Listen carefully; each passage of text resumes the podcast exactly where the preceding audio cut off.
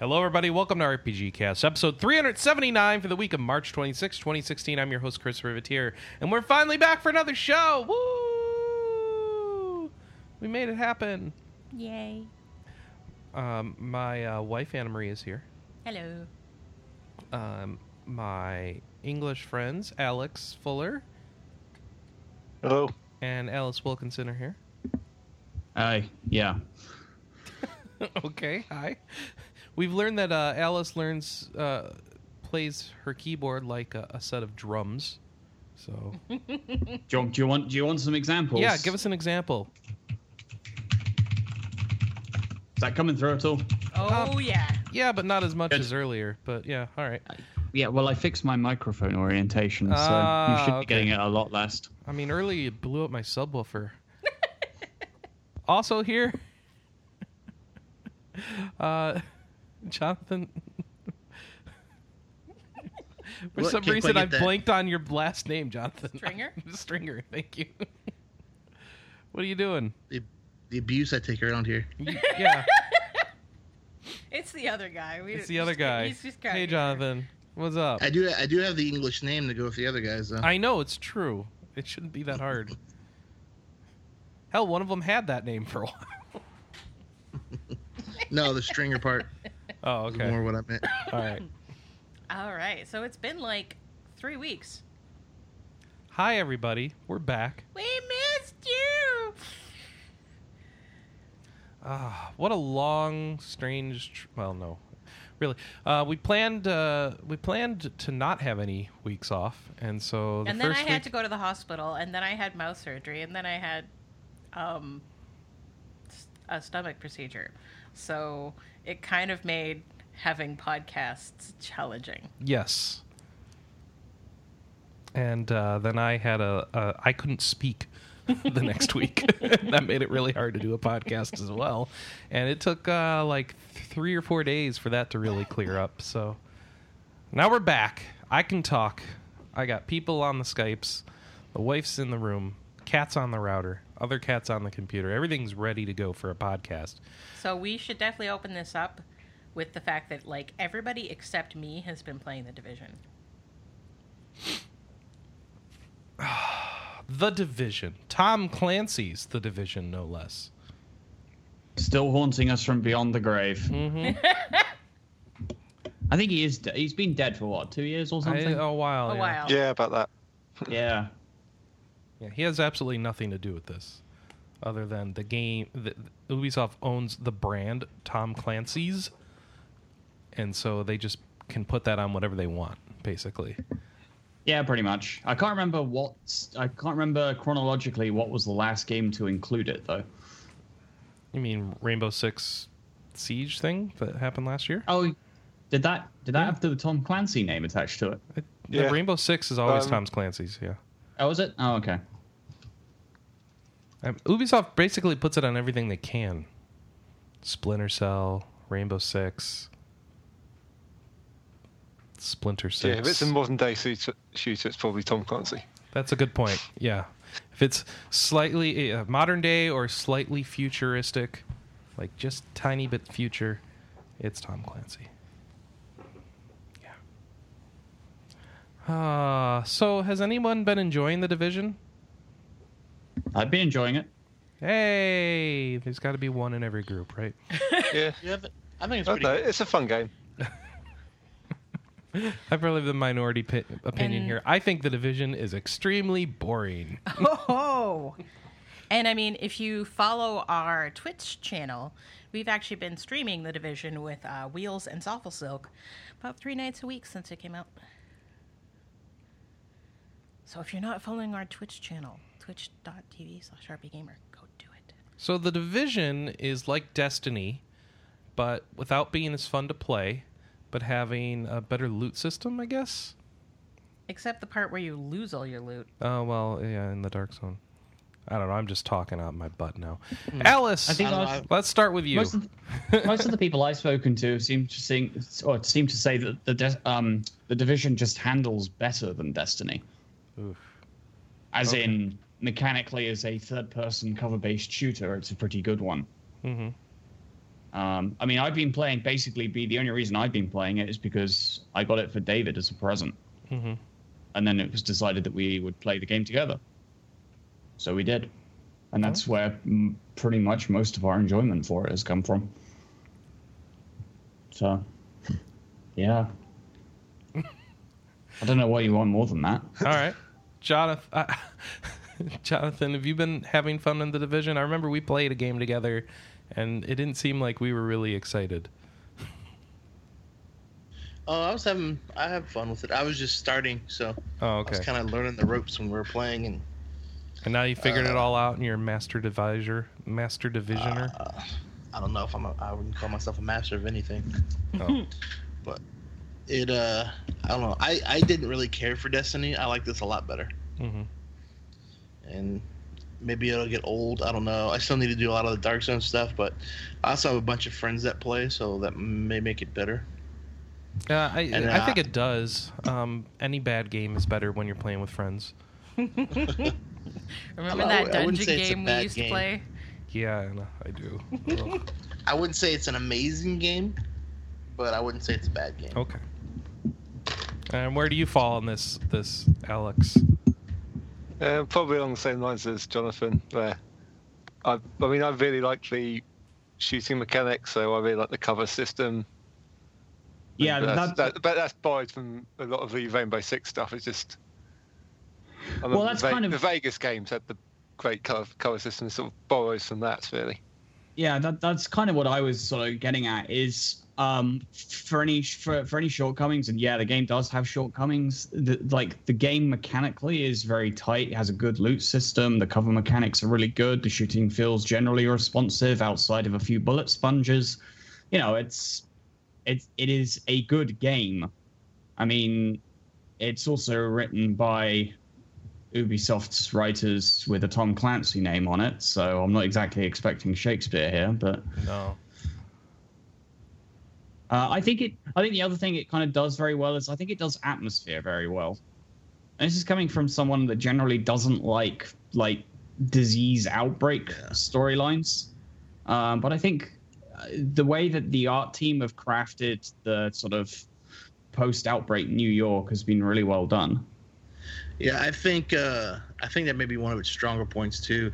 To me, the actual combat's just average. I, I've, I've been playing a lot of Siege and other some other shooters that are technically better as shooters. Where this is, it's not the AI in it's pretty bad. I think, and uh, some of the things that, but the atmosphere and the the little things and you know the uh, how interactive or I guess some of the trash is on the ground and all the little details like the graffiti and the little things you see. I think that that does a really good job of kind of painting this environment you're in to to be pretty uh, accurate. But um, It's interesting you bring up don't the. AI. This game is really about um, whether or not your team, um, and this is why it's, well, it's why it can go real bad if you got a bad team. But if if you've got a team of folks, you need to learn how to flank the enemy and basically be able to draw fire for, to one guy for a while, and then draw fire to another guy for a while, and then everyone else can just pick them off. Um, what I find interesting, uh, what I find boring rather, is how the uh, that's a complete weird word to mess up. What I find boring is just how the enemies scale when you've got extra people there. Is like their health bars just get like much longer essentially, and it's like okay, so now I'm just pinging on you for a while, and this isn't very interesting to me. And all right, 75 headshots instead of 20 headshots. Okay, now you're down. Great. All right, that was uh, it- just doesn't think- feel very interesting to me. I know. think I think we did all right in terms of uh, finding a good balance of that by doing all of the missions on hard, but with only two people. I'll say that just seems Like we, yeah, but that's just making the health bars longer still. I didn't I didn't really feel like that much. Bearing in mind we did the first mission um, way back when because I didn't realize you could do missions with less than four people. Uh, we did with four people. I think the problem it gets into is uh, expectations. It's a uh, it's a shooter game with you know fairly solid shooter mechanics, but it also is an RPG. So a lot of people have that hang up where my headshot's supposed to kill them, where headshots don't kill them because they have health bars like an RPG. and I think Mm. that's bothers a lot of people. I've heard a lot. Of, a lot of people I've played with who don't like it have issue with that. Uh, people don't generally. I think in, in any game that features guns, people aren't going to like bullet sponges, because it's always you. It, the, the term used is always bullet sponge. You don't ever hear the term sword sponge. I mean, I mean, There's a bunch You of those in Skyrim, That- actually. that's fair. Well, yeah, but Yeah. I mean, but you don't hear the term sword no, sponge. you don't. You just Nope. don't. I mean, But how many times hit- you hack somebody with a sword and they don't die, and that's fine. Yeah, In- but if you shoot life, someone, you, you you expect someone to die if you shoot them in the head, maybe twice, sort of thing. Usually But that would make the game way too easy. hmm Yeah, Then if you you get bas- to, sorry, if you are going to compare it to anything, probably Mass Effect 3 is the closest game. hmm Well, I I've mean, even then, it of- kind of feel it kind of feels like um, they they took some lessons that Mass Effect Three had and then sort of did better with them, sort of thing. I know, Yeah, no, I agree with that. So. like yeah, it does feel a little bit sort of Mass Mass Effect, mass sort of Mass Effecty, but it seems to have at least done rather well. All things considered. So I've been having trouble progressing in that game, um, in into the vision. So I, I'll log in and I have a choice between running around and doing boring side missions for some poorly written character in a safe house, um, running around and doing encounters which are okay and kind of short. So I, I usually do those to get some supplies to upgrade wings of my home base, or going to a, a assuming I've grinded enough to the next level, going to the next story mission. And um, because I know the game's better with more people, I'll do matchmaking for the story missions and try and get into a group and see what happens.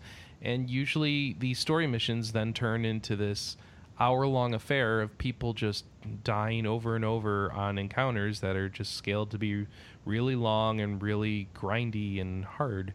And it's like, well, this is fun and then after the mission's over i just don't want to play anymore and Hmm.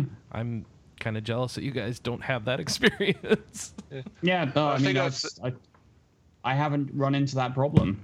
We've died a couple of times in encounters, but I say we we have done. Me and David have done every mission on hard so far. mm-hmm. well maybe And if i did, up- maybe if i didn't suck at the game so um, I mean, hell, we were well. I mean, I say yes, we were over leveled for some of it because we were fairly completionist when doing side missions and encounters for supplies. Um, but hard mode automatically scales all the enemies to the highest level in your group anyway. Well, see, and that's my problem is I don't want to do all the side stuff because I think it's boring. I'd want to get in the missions and go into like um, napalm factories, which are interesting because there's lots of things that blow up. Um, but then I'm too under leveled, it seems, and I don't have gear that I need to do these missions. Yeah, I think that's the difference. Is um, Dave and I had no problem doing the side missions at all. Okay. Just didn't really feel How the are same you way all about it. finding getting gears working out for you? Are, do you go to the dark zone to get your gear, or do you just get it naturally doing the side stuff? I, Ah, I just- just get mine from all the side stuff, yeah. Okay. I've never bought anything from any of the vendors. I deconstruct everything I find and either craft it or find it. Yeah, I haven't tried the crafting stuff yet. So I've, I've just been I've just been finding straight pickups. I've bought a Yeah, and we've dark zoned a bit as well. I think some of our uh, some of our tenser moments have come from dark zone exploration. Jonathan, you said you found or you bought purple items. Yeah, I've bought a couple purple items. What level are you? Guns, twenty-two. Oh, okay. Yeah, I I'm I'm I'm still like 25. I'm like 13 or 14 still, so I haven't Yeah, even I'm- seen I'm purple stuff for sale. you you start seeing it around level twenty or so. Okay. Yeah, I'm, I'm still on blue stuff. But I mean, it's it's one of the again one of those things where yeah, there's the kind of traditional, uh, very traditional loot progression system, but it, it's very common um, below maximum level to find, um, you know, sort of lower rarity equipment that's significantly better than what you've got equipped, and you shouldn't really have any qualms about you know deconstructing or selling um, higher rarity equipment at low levels because it's going to be replaced. So. I haven't had any problem with it. I think I'm still in mostly greens, and I'm level 25. Okay. So has But anyone done. finished the story completely yet? No, no. I think the last story mission is level 28, 29. Might even be Mm-hmm. It's in that don't range, yeah. Yeah. Okay. So, All right. So how's But the Dark Zone working for people? uh, we haven't died yet. Ooh. Actually, we did die to NPCs that one time.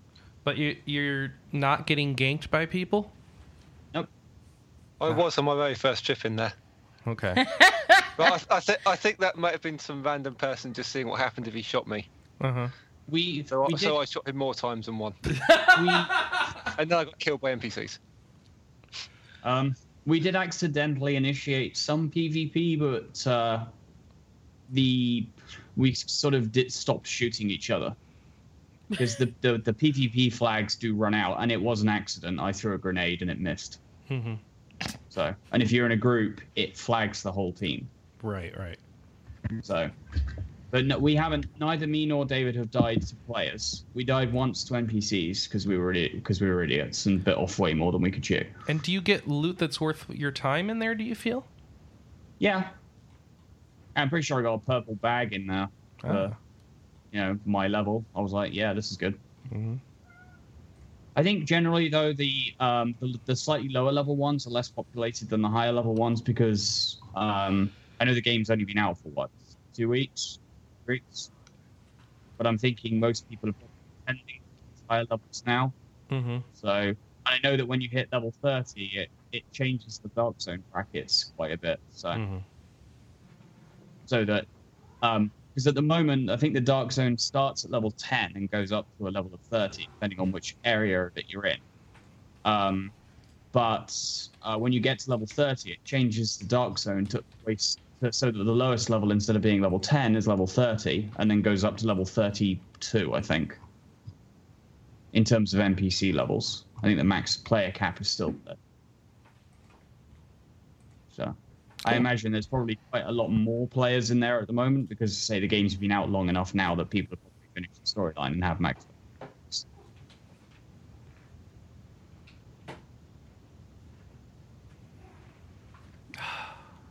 All right. So RPG of the year so far? Well, it's not a Super Robot Wars game. and Oh, I know good. there's one. Okay. There's one of those coming out this year. So All right. So no for Jonathan, or no for uh, who are you? Alice. No for Alice. Alex, how are you thinking? I can't remember what else I played this year. Besides Bravely Second. All right. Eh, All right, it's, Jonathan. fun, it's fun. I, I expect it to be beaten by other stuff. yeah. Jonathan, RPG of the year for you? Oh no, No. it's not. Okay. All right. Ah, The Division. Tom Clancy's The Division. Who bought season pass? nope. Did you, Chris? It was on sale. Ah. Oh god damn it, Chris! I have a problem. Yeah, we're gonna discuss your problem. No. Let's not discuss my problem. Yeah, we're gonna discuss your Neverwinter no, problem. No, let's not discuss my Neverwinter problem.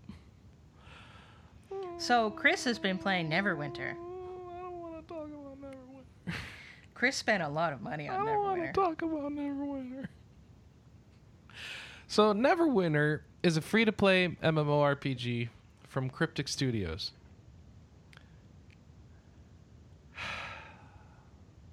That sounded like a deep sigh. They're they've been purchased by Perfect World Entertainment, so that means their game has been free to play out the bot out, out the butt. Like, it is uh, it is. All right, let, let's, folks, let's talk Neverwinter. Let's talk Neverwinter. All right, Neverwinter is based on the D and D license, D and D five. It came out in 2013, and nobody on this podcast has like ever played it. Except me and you. Well, I think I, I think Just I might have played in the beta at one point. and and and I want to get you logged in. We should do some more playing because it's fun, especially at the lower levels. Okay. but you keep playing other shit. Yep. Come on, Yeah, I know. How dare I? how dare you? Okay. Neverwinter is an MMO, and I don't know I've said this. It's an MMO. It is an actiony MMO. So it's one of these where you pound action buttons and you're you're doing attacks, then doing attacks, then doing other attacks instead of just pound, instead of just pounding your abilities and just kind of letting them happen and standing there. Um, you have to move around and dodge out of area of effects so that you don't get burned to a crisp or one shot here, and you need to move your facing around and do all this other stuff that's more actiony like TERA.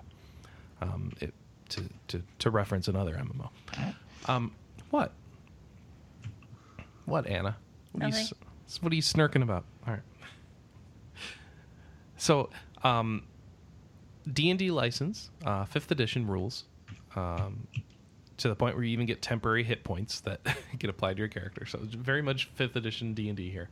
Um, uh, you got all your uh, D and D tropes. You got your goblins and your kobolds and your and your your dragonborn player characters and all this other stuff. Um, I find that the the gameplay is really fun, especially at the lower levels. Uh, fun to just jump in there and start killing things and getting loot and getting levels.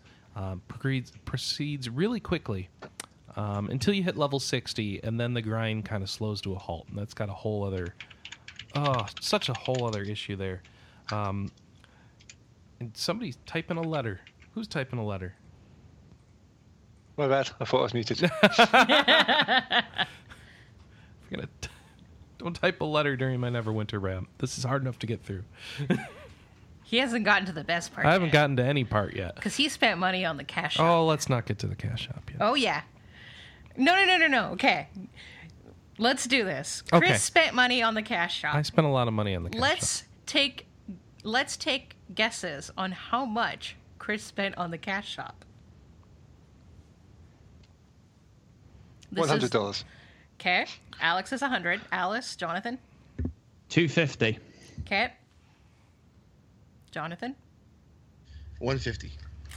Alice is closest, but still low. Aw, I spent, yes. I spent oh, wait, thr- what? I spent three hundred dollars on Neverwinter. Wow.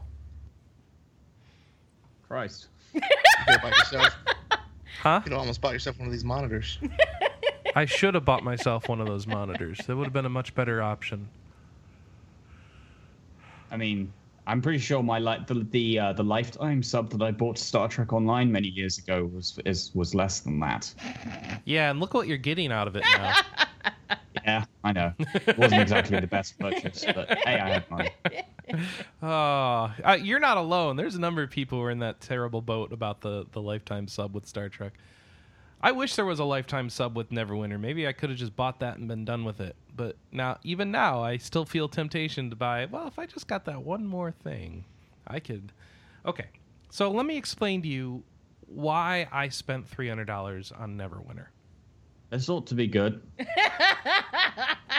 It won't be sufficient, but I will. I will. I will lead you down the process. Well, The- Chris, arguably the only person that you truly have to, to justify any of this to is your wife. right. So Have fun with that. Yeah. I have a gaming card that I siphon off money every month to, and most of it came out of that. So it's not like a terrible situation, but uh, um, i it's just embarrassing.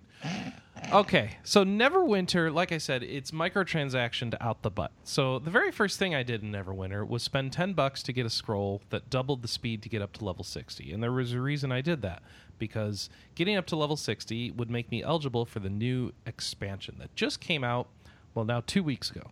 Um, not this past Tuesday, but the Tuesday before. Um, because I wanted to try it out for the site, and they were advertising the Maze Engine's coming. It's going to be awesome, and people at level sixty, um, instead of dealing with this terrible level grind, they can do this uh, new campaign and all this other stuff, and it's going to be awesome. And you know, we've been covering the news stories, and I said, cool. I think it's a good time to jump into Neverwinter and try that out. I could use a good grindy MMO. I like getting get uh, empowering up a character and getting some gear score up. So I said, all right, I can do this. So over the past, um, I would say month, month and a half, I've been slowly working on a character, getting them up to sixty. Um, and three weeks ago, I got them up to sixty. And it was like, okay, cool. I'm here at 60, and man, I feel like really playing the game more and, and getting them more power leveled up. And there's a double XP weekend, and this is cool. And things just kind of went downhill from there. Um, so as I was enjoying myself and playing the game more, um, I, I, I had a few issues. Um, so to get to set the stage, Neverwinter is heavily monetized to the point where pretty much everything that you can interact with in any way, shape, or form has something that you can spend money on to make it better. Your inventory system, um, you you start with um, you you get three bags to hold goods in throughout the course of the game. One of which nobody ever remembers to get, and so you have to look up an FAQ to figure out how to get the third bag. So most people just have two bags, and it's nowhere near enough room to get all the loot while you're doing your daily quests and stuff once you hit like level 60. Um, so the very first thing that you're going to want to do, you're going to want to buy a bag, um, and bags cost anywhere between ten and twenty dollars depending on the size. Oh Christ! Isn't that terrible? they charge you for inventory slots, which is terrible. Um, and you're like, well, I'll just throw it in my bank. Well, no, because the bank slots is um, you start with 24 of those, and it costs you five dollars to buy 24 more bank slots. So, so they're gonna get you. They get you one way or the other. So it is uh, it's ridiculous, and you, you you end up wanting to to spend money on bags and stuff like that. Okay, so I'm thinking, oh, this is awful. So I need to earn the in. So there is a way to move around this. It is a free to play. So there is an in-game currency called Astral Diamonds. Um, basically, this game instead of having gold, it has gold, but it's essentially useless. It's not really for anything that matters in any way, shape, or form, other than some some crafting reagents and some other crap that just is not important overall. They have these astral diamonds that you earn by doing dungeons or selling equipment on the auction house. It's the auction house currency in this game. So if you're trying to play without spending money, um, you're going to find rare stuff, sell it on the auction house, do um, the daily dungeons and stuff that earn you a set number of astral diamonds per day and you'll save them up over time and eventually you'd have enough money to go to the auction house and buy one of these coveted bags um, it might take you a month to save up that much, but eventually you could get there and do it.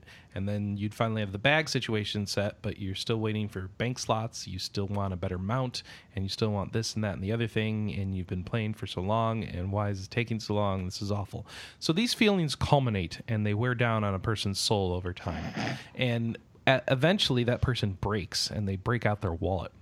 and um, but before that, they're like, well, how else can I get Astral Diamonds? They read, ah, so the smart players they make alts, and it's a double XP weekend. So I'm gonna make all these alts, and I made two alts to start with because I don't want to overwhelm myself.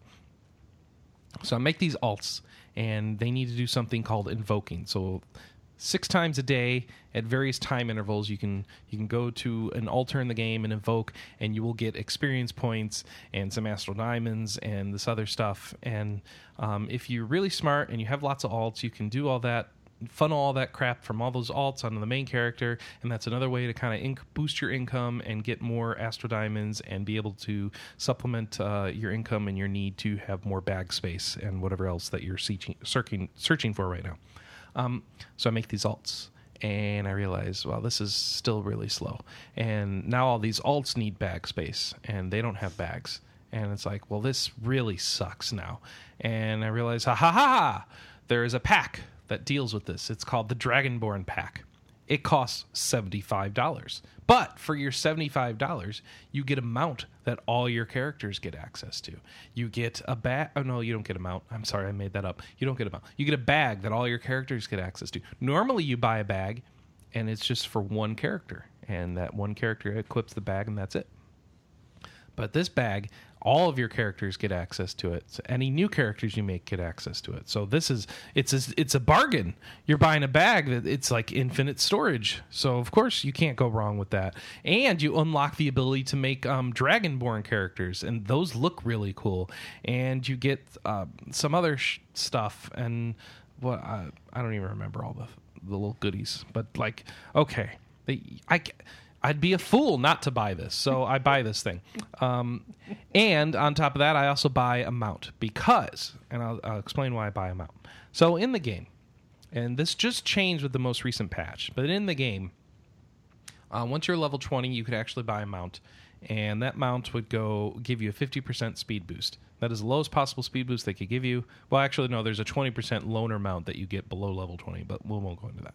So you get a 50% speed boost mount. This mount is slow. This mount is dumb.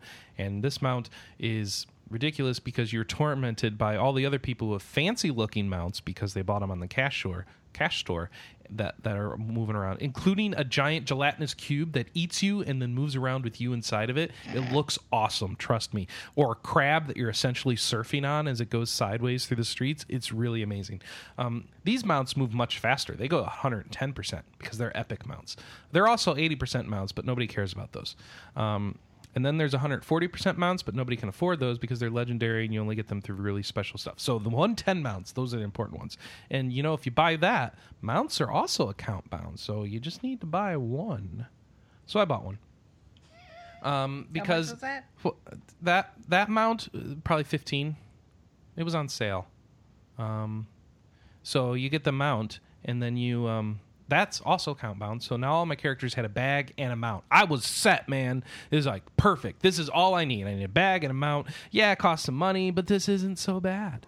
You know, I'm I'm only at like a hundred dollars already between the the ten dollar scroll, the seventy five dollar Dragonborn pack, and the fifteen to twenty dollar mount. Um, And then you kept going. and then I kept going, and I'm not really. I'm trying to remember what I did at this point and why I did it. Um, so, so y- now I had all the stuff. I had like most of the basics covered, except now I'm really cranking out. Right, I'm I'm getting levels. I've got my alts. They're all producing things. It, this is this is feeling really good. I'm having more fun. Um, I'm, I'm at the point where my money has made me have more fun with the game, which is a good f- place to be. At least if you're going to spend the money, at least have fun, fun with it. Um, but I'm still I'm still um, being stymied in some equipment areas. I'm being stymied in. Um, gosh, I can't even remember right now, Anna. What the heck did I spend money on in this game? I need to hold on. I, I'm gonna go check my receipts. I have receipts. I want to tell you the story accurately. I care about accurate storytelling. I, it's it's a thing of mine. So, hold on. So in the meantime, I'm doing. I'm in the level sixty range with my main character, um, and so I've I've done those first set of purchases. I got my alts going. I got my my mount, and I'm running around and I'm doing quests to kind of go up in levels. And it's still pretty slow, even though um, they've they've made it because the new expansion hadn't come out yet, and that whole thing where you know I'm going to get all these bonuses. You know, it hasn't happened yet, or I'm going to have access to this level sixty content that's supposed to be better. It hasn't happened yet. So. Um, Oh, those are yeah, those receipts are just going to look like that, aren't they? Oh, that's lame. Okay. It's, hard funny. for him to look up what he's bought. Yeah, I'm just looking through how my my purchases used to be small and then they got big over time. it's like here's an order for ten dollars. Here's an order for ten dollars. Here's an order for fifty dollars. Here's an order for fifty dollars. So actually, 50, 50, 50, 50, that's 200. 230. Um, plus the Steam purchase of 10 is 240. I may have only spent $240, which makes Alice even more accurate. Wow. Yeah, I know. I feel better now. Uh, just slightly, though. just slightly. uh, all right. So let's see. So the third, yeah, the original would have been for that. Plus, I had some Zen I was just keeping around. Then I put in the 50, and that would have been enough to do the the $75 thing. And then I would have needed more for the mount. Um, and then I would have bought a. Did I buy a companion? I think Oh, you told me you bought a pet. See, I would launch the game, but this game has this tendency. Well, let's see if it works or not. It might make the stream start dropping. Uh, I bought a pet, you say? Yeah. I bought that. Oh, right, because I had to spend in-game money on that. So, all right. so I'm grinding through stuff, and it, it's going kind of slow, and there's no real way to spend money around that. Well, there is, but it's really inefficient, so you don't do that.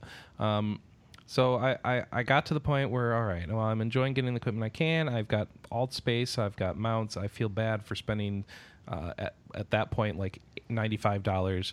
So all right, and the expansion's out very soon, so I'm going to take a little bit of break and come back on the expansion day. And so I did that, and then the expansion launches. The Maze engine comes out, and the Maze engine adds a few things. One, all your mounts are account bound, which is awesome, um, including the ones like you get in game.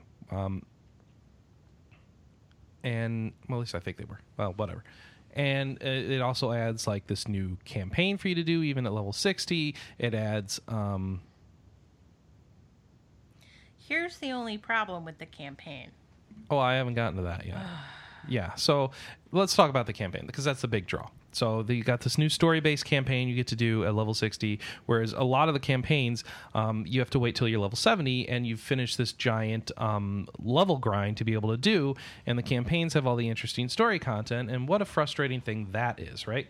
So this is the the maze engine's going to fix all this. And this is what people were led to believe. And you know in some degrees it that helped. So you get in at uh, level 60 you got your level 60 character. My character was 64 at that point because they had a double xp weekend. I'm like well how about i try and get as much xp as i can just to set myself up? And that turned out to be a good idea because on the release day everybody goes to do this new campaign. They do they get done with the first three quests and then they are they are hit with a quest where it's like okay complete dailies over the next five days and then you can continue with the storyline. Like what? What? What? What? I have to wait a week before i can go on to the next storyline of this campaign you've been hyping up over the past two months? Are you freaking kidding me And even better is if you miss a day, tough nuts. Yeah, well, I mean, you have to do the daily. Otherwise, you're not going to make progress. You should know that, Anna.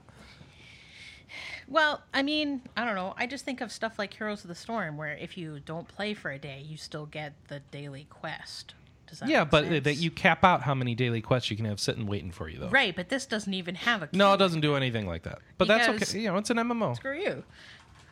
Well, everything in this game is built around screwing you. So, okay. So let's see if I can remember now what what I did here. Okay. All right.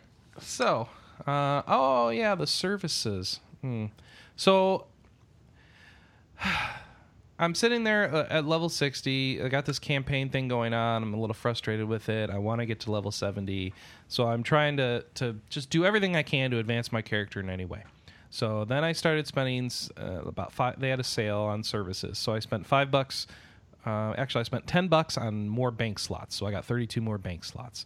I um, spent three, uh, two or three dollars on um, a thing that lets me respec my character. Yes, they charge you real life money for respecs, or you have to grind up astral diamonds to do it. And but the only way to do there's one aspect of your character that can only be respec with a cash shop item, and isn't that frickin' a kick in the junk? And it just so you know, yeah, it is a kick in the junk. It's really dumb. I can't believe they do that. So I needed that retraining token. So that was like two or three bucks. Um, I spent 15 bucks on garments that give me an extra 20% XP gain because the, the level grind is awful, right? So I needed to reduce that level grind. So I spent essentially you have to spend cash shop money for um, heirloom items like you would get in WoW, you know, that you can just buy with in-game money, which is ridiculous. So I did that because I was desperate for more XP because I couldn't handle this grind any longer. Um, I spent uh, about fifty dollars just converting it to Astral Diamonds to buy items on the auction house that were high level, but also had the right slots for me to socket in things that would give me experience boosts. That that was a purchase right there. Um, I. Oh right! After the new mount system came out and everybody understood how things work and what stats you're getting from all mounts, it became clear that there was a particular epic mount that I was going to need in order to spec my character correctly, because certain mounts have certain specs or certain stats. So it's like, well, at some point, I'm going to need to buy this mount. And oh, look at looky looky! With the launch of the expansion, they had a 50% off mount sale. So I spent 10 bucks on another epic mount. But hey, I'm good for mounts now. I'll never need to buy another mount unless you know they release a, a legendary one or something. So then I started looking at how do I optimize my companions. Everything has stats in this game. Your horse has stats. Your your pets have stats. You have stats. Your equipment has stats. Your equipments have experience have enchantments that have stats. Since this is a free to play game, everything can be upgraded. Your your companions can be upgraded. Your mounts can be upgraded. Your enchantments on your equipment can be upgraded. Your equipment itself, some of it, if it's artifact equipment, it can be upgraded. Upgrades are expensive. Chris has not gone down the road of trying to actually just forcefully buy all the materials to upgrade all this stuff to max level because that would be thousands of dollars. That would be ridiculous, and I'm not even I'm not dumb enough to fall into that trap. Um, that said, I you know I would spend a little bit here and there. So what I was doing is you know I'd throw in fifty bucks, get a bunch of hundreds of thousands of astral diamonds, and just try and cherry pick how do I advance my character the best with uh, just spending some money off my gaming card. Um, and so 150 just went like like that. Just me trying to cherry pick how I can upgrade and and boost the gear po- gear score of my of my character. And between the character services sale where I was buying like um, extra slots and stuff for super cheap, um, and the just uh, m- running the auction house and feeling like, well, this mu- this card is something I never spend money off of. I may as well do it for something like this. And if nothing else, I've got a story on the uh, the podcast about how stupid I am with my money. Um, and hey, look, that worked out. Um, so I did it. And after all that, and yeah, I think that's what it was. That the rest of it was all just auction house money that I poured into the system in order to just buy various things. I bought, um, I spent a few hundred thousand astral diamonds on like a fantastic healing companion that can keep me alive and things because I was dying too much. Um, I spent money on all the purple things that I'm wearing now. Um, so that I would have high stats and could actually start doing end game content at a more, without having to wait for everything to drop because it was never going to drop, or without having to grind the astral diamonds. And so now here I am. I've got an item level of 2,339, and I'm waiting five more days for. Oh, by the way, after you do that first five day wait, um, you get a 10 day wait for the next section of the story. They give you two quests, and then you wait 10 more days. And so now here I am. I've got all my item levels. I've spent hundreds of dollars on this game, and I just feel bad about myself. I feel bad about my my ability to control myself. I feel guilty towards my wife, and um, that said, I still kind of want to play the game. so Neverwinter is an evil, addictive game that gets its hooks into you and makes you want to spend money. Um, and the smart people do a couple things. One, they don't care about progressing quickly. If you don't care about progressing quickly, you're not going to spend money to try and progress quickly. That will help you out a lot. Um, and there's a fun game at the core here, so that will help you actually be able to experience it without being stupid. Um, additionally, they put in a little bit of money to the game. Some of these people do, and uh, just play the Astral Diamond Exchange. Is there there is a an auction house in here that you can just um, buy Astral Diamond for cash shop money or sell it for Astral Diamonds to get cash shop money. And so if you're Yeah, really smart and something that- patient, yeah, well, go ahead. I was just gonna say that's something that Star Trek Online has as well. Yeah, I think all the It's I think it's in, I think it's in all their games. Yeah. So if you play that mo- money, that market enough, you can just make tons of money that way. And so now that I've, you know, calmed down and realized I've been making mistakes with my life and I should really question my ability to be a person, um, I um, am starting to play that market instead. And I'm going to try and um, not put any more money into this game. I have my mounts. I've got some companions. There are more companions I need. There are so many enchantment upgrade materials I need, but I'm not going to spend real money on them. And I'm just going to enjoy some of the story that there is. And my wife keeps yelling at me for playing the game for too much, and so I'm going to play other things and and try and chill out. And that is my story with Neverwinter. And don't I just feel like a piece of crap?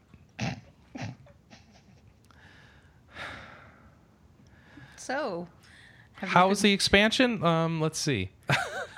No, you've already complained about the dailies. I complain about the dailies, but I like the story and, uh, to some degree, and I like that uh, To some degree. there. Uh, I just the cash shop stuff has overshadowed the rest of the game here, and I was hoping to give you guys a report on like, here, here's what this MMO is doing that's interesting and stuff, and instead it's just it's just thinking about all the impacts of the cash shop stuff instead, and that's not very fun, you know. And I was hoping there'd be something fun going on here, and instead we have this baloney. Oh, I don't even know what I'm thinking of anymore. Um, the the they've cleaned up a, a, fair amount of the game systems, um, and there's always more to go. Uh, this game is embroiled in controversy with its players. Uh, the the developers and the publisher have really poor communication with the player base. They basically don't explain anything that they do. Um, and well, they, they give explanations, but they're only half explanations. And then the, the community says, okay, well, these things you said make sense, but here's 75 questions that we have that we don't understand, and we'd like to know your plans on these 20 different issues that are going on with the game right now. Uh, the developers don't respond to any of that. And so, because of that, the player base feels that they're being ignored. Um, occasionally, patches will come in and you know they'll finally address something that's been lurking out there for a couple years or something really high pressing that's been out there for right now. Um, but most of the time there's a lot of old issues that have just felt like they're being ignored. The economy seems to be going crazy um, with inflation and then they're they're taking things out of the game that uh, that people feel um, is making the game worse. And the the effect is that you've got a player base that's largely upset at the developers. For some reason, is still playing the game, but swears they won't spend any more money on the game. Um, you've got developers who seem to really want people to spend more money on the game, and so they're trying to force people into doing that more. And you just have this this air of just antagonism between the developers and the player base. And it's really strange, and I I don't really understand what they're going for. And I'm just seeing a, a game developer here that seems to be making mistakes that I've seen well, I feel like they're they're learning some of the lessons that have already been learned in other MMOs, except they're they're just going through it like the most hardest, terrible way they could. Instead of looking at these other MMOs and emulating what they've done to begin with, they're just going down the road of making the same mistakes and not learning from history. And it's very frustrating to watch happen. And you can't do anything about it. You could just enjoy the game for what it is. And there's definitely a fun core here. Um, but then there's other aspects of the game that just make no damn sense if you've played other MMOs, and it's it's very frustrating. Um, so um, after that, I, I said, you know, I need I need to take a break from this, um, if for no other reason than to make my wife stop yelling at me. So I played some more Final Fantasy 11, and you know, it turns out they just announced a new patch in 11. They're going to add a mount system. There. So this is sort of interesting. So basically, immediately after they terminated the service for the PlayStation 2 and Xbox 360. Well, that's that doesn't end for another few days. March 31st. Right. Yeah. So basically, as soon as those systems are offline, they are adding a bunch of new features. It looks like it. Hey, yeah. look, it's the that the uh, the old bugbear with well, the joke with Final Fantasy XI was the everything that was holding the game back was due to PS2 limitations. And it turns like, out that might actually be true. But I don't think it's Yeah. going to be as good as people think because I think the game is still developed on PS2 dev kits. Huh? The Final Fantasy XI's development is but done via PlayStation 2 dev kits. You're sure about that? Uh, They've announced it in the past, Okay. and so I don't know that. The one of the reasons they had to end service is they're having trouble getting more of those dev kits, and so I don't know how much they're going to be able to convert completely to just PC based development because the code base I think is ported from PS2 to begin with, in some weird, strange way. I was going to say development. I'm pretty sure development uh, development work using PS2 dev kits still uses PCs as a as a start point, Good. and it's going to be probably going to be C derived. It, I I can't imagine it would be that difficult. Okay, good. I, I hope I mean, not. remember, bear in mind also the game is what 13, 14 years old, at least from a development perspective. Mm-hmm. Yeah. Um, we know that um, Final Fantasy XI was under development when Final Fantasy X was released in Japan yeah. Right. the first time. I just The first time. they did say something in the past that made it sound like yeah, just because we're getting P- rid of PS2 doesn't mean we get to just completely modernize the development tool chain here. But um, No. hopefully, there's stuff they can do to make it less crazy, and this hopefully is one of them. so they I- have I a mount often- system, but I don't know what it's going to be Of, like. I Yeah. did often. I did. I was going to say I did often think that the game's file structure was pretty much uh, done in a way that suggested it was developed for PS2. Hmm. It looks very awkward when looked at on a PC. That it does. so um, maybe they'll change that too. Maybe they won't. Maybe they can't. uh, so they're adding some features, and that's really cool. And uh, Final Fantasy XI has um, a thing going on right now where you get to play for free if you haven't been playing for a while. So you can free login period. So go check it out again. Uh, they got some cool campaigns going on right now. Bonus experience, bonus um, Wildskeeper Reive reward uh, stuff, and, and other things. So you got this cool week. Every week it's a different campaign right now, and that's and that's nice. So a little plug for Eleven there. I won't spend much time on it. Um, yeah. What else did people play? Let's not hear about my Neverwinter exploits. Um, should we talk about Fire Emblem at this point? Well, I've been playing it. You've been playing. I finished Conquest. I finished Birthright. Ooh, Jonathan, what did you finish? I haven't finished anything yet. Well, get on it. But you've been playing it, right? Yes, so how? f- Which one are you playing, and how far are you? I'm in Birthright, and I'm in the teens battle somewhere like maybe 16, 17. Okay. I'm playing on hard and and uh, classic, so I have to restart battles often. Well, I wouldn't say often, but I'll get towards the end. One of my guys good crit, die, and I got to reload the battle. So sometimes it's an exercise in frustration. Yeah. Um. Now that I'm playing on Conquest, I am totally playing on Phoenix. Yeah. Yeah, baby can mode is totally the way to play that game. Especially if all you care about is like the social conversations between folks. I, I mostly I like to play for the tactical uh, battle strategy and that kind of stuff. And when I turn the deaths or permanent deaths off, then I lose that tension in battle. So what what difficulty are you playing on? uh, hard and classic. Hard classic, not insanity though. No, Yeah, I think you have to unlock it, don't you? Oh, do you? Okay. I feel like you have to beat the game once to play on. I don't Insanity. remember. And now I, while I like that tension, I don't. I'm not a masochist either. So That's funny. Yeah, all the Reddit threads seem to be focused around playing on insanity for that game. yeah, 'Cause you got to be hardcore, man. if you're not hardcore, you ain't nothing. Yep.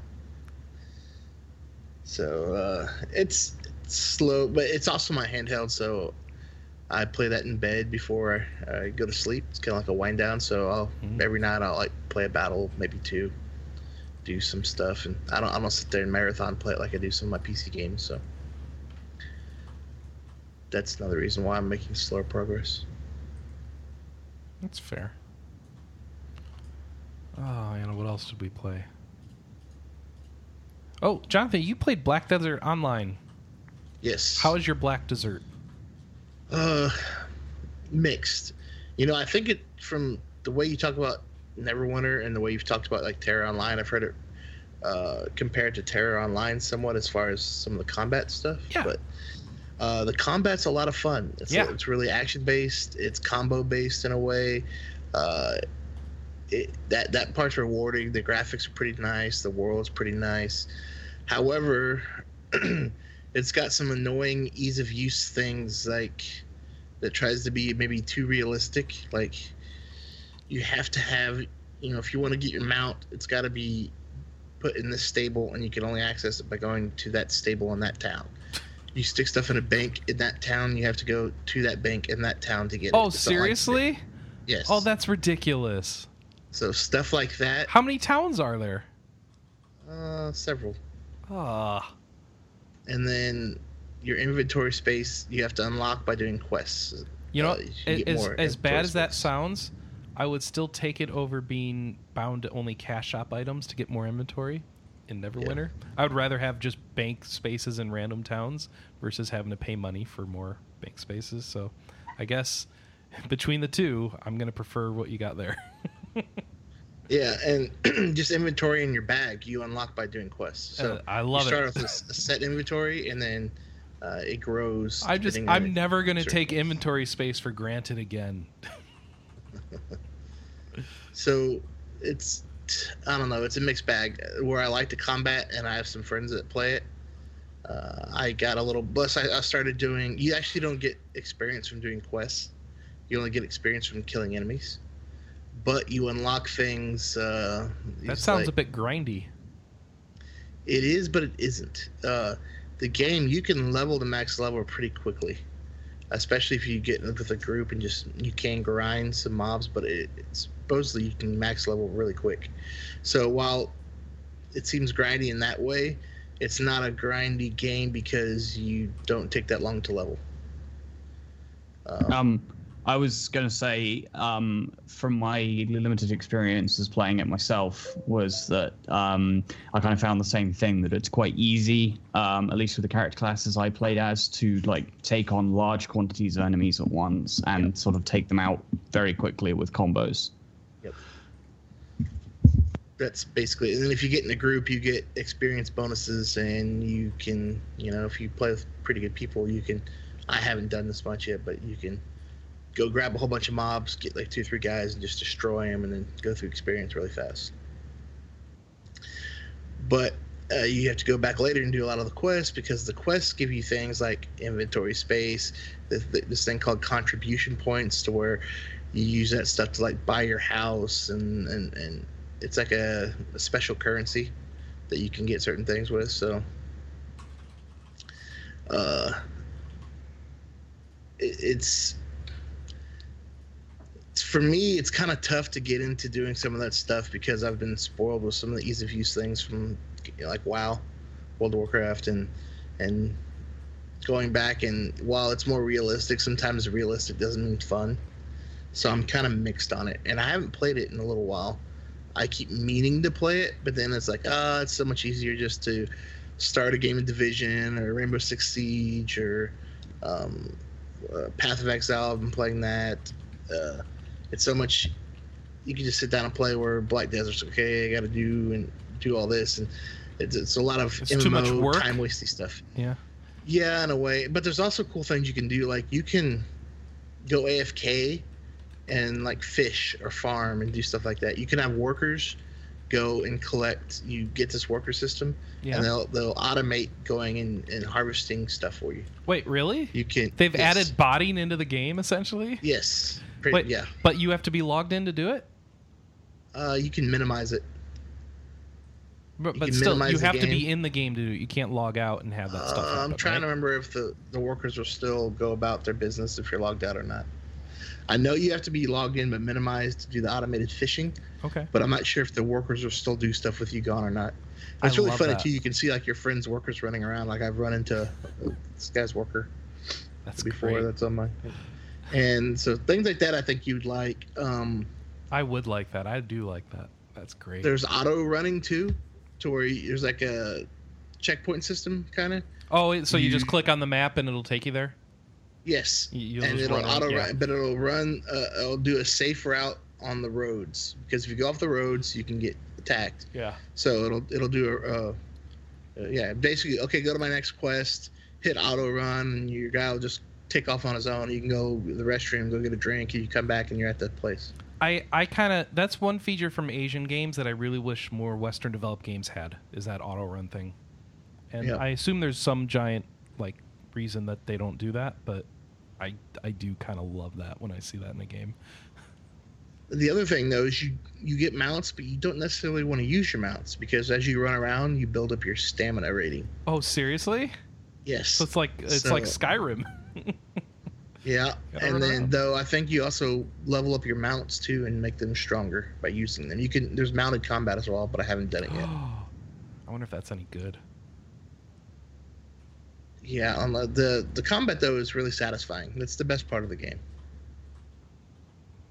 And the the I have this berserker class and basically grabs enemies. You can slam them onto the ground. You can slam them into other enemies. You you do a lot of flashy, you know, screen attacks and the the sound and the, the kind of the shake and all that. It's very satisfying as you're. If you feel like you're this big warrior with a big axe just smashing through your enemies. So it does that quite well. So it sounds like you're enjoying the game. Yes and no. Yes and no. Oh, I, I am when I play it, but actually, okay, getting myself to the play the the the uh, I guess the I don't want to say procrastination, but like the Motivation. motivation, yeah, to get on and, and, and start playing it each time. I just usually find myself playing something else. Hmm. So I don't know what that says about the game. That's kind of When weird. I'm playing it, it's fun. Maybe it's just I have too many other games to play, and that's a more See the the ex- the problem I expected there to be that game based on the coverage I'd been seeing was that it'd be feel really really grindy, and yet you're It's not describing it as very grindy. So no, no, it's not, and it, it's gonna be grindy for a small period of time. Mhm. But uh, it's not like kind you're saying Neverwinter takes forever to after when you get to level sixty. mhm. It, it, you just you level quickly enough to where I had some of my friends are level fifty in the first week. Yeah, I, well, that's the kind of the dumb thing about Neverwinter is the the sixty to seventy. It is way longer than zero to sixty. However, it's actually not that long. It's a it's a matter of contrast, and just it ends up feeling like a completely different game. But if you actually just measure it against like a, a normal MMO grind, it's kind of it's it's within the relevant bounds of that. Yeah. So it's weird. Anyway. And I think So- at like level thirty or forty, you get like your ultimate for your class, and it's supposed to be pretty amazing. I haven't gotten that high yet. I'm like level twenty. All right, so you need to. Well, you don't have to do anything, but that's that sound. You're, you're selling me on the game. You're selling me a little bit. Watching you play Neverwinter on the, the the cast, the combat looks cooler than that. yeah, it but probably is. do- Yeah. Neverwinter's like combat's that, kind of like simple. Yeah. Okay. Okay. So I should play Black Desert online. So So how does it? checking out? Though it does have a cash shop, so Oh, maybe I shouldn't play it. Anna, don't let me play Black Desert online. I don't think it's uh, as nefarious seeming as Neverwinter. Well, I mean, it, You've you've dealt with my first complaint. I don't have to buy bag space with real money, so that should that should help a ton. Yeah, and you seem to not care as much about some of those uh, little nuanced things like having to go to a certain city and stuff. I think that bothers me Oh. more than maybe. oh, it you. will bother me. Okay. It's just that I've been going through hell here in Neverwinter, and so it, it feels like paradise to me compared to having to ba- spend money for more bag space, right? So it, it's all a matter of perspective. Let me let's put it that way. Or you- you're more used to it, so it's not as big of a deal to you. Well, Maybe if I that's the st- if I went back and played WoW for a while and got myself Yeah. accustomed to like a real MMO, um, you know, I, I'd probably be back in your camp of like, well, why do I have to put up with this crap? You should be able to access this from everywhere. to me, it's more of a, a time waste. yeah, Yeah. exactly.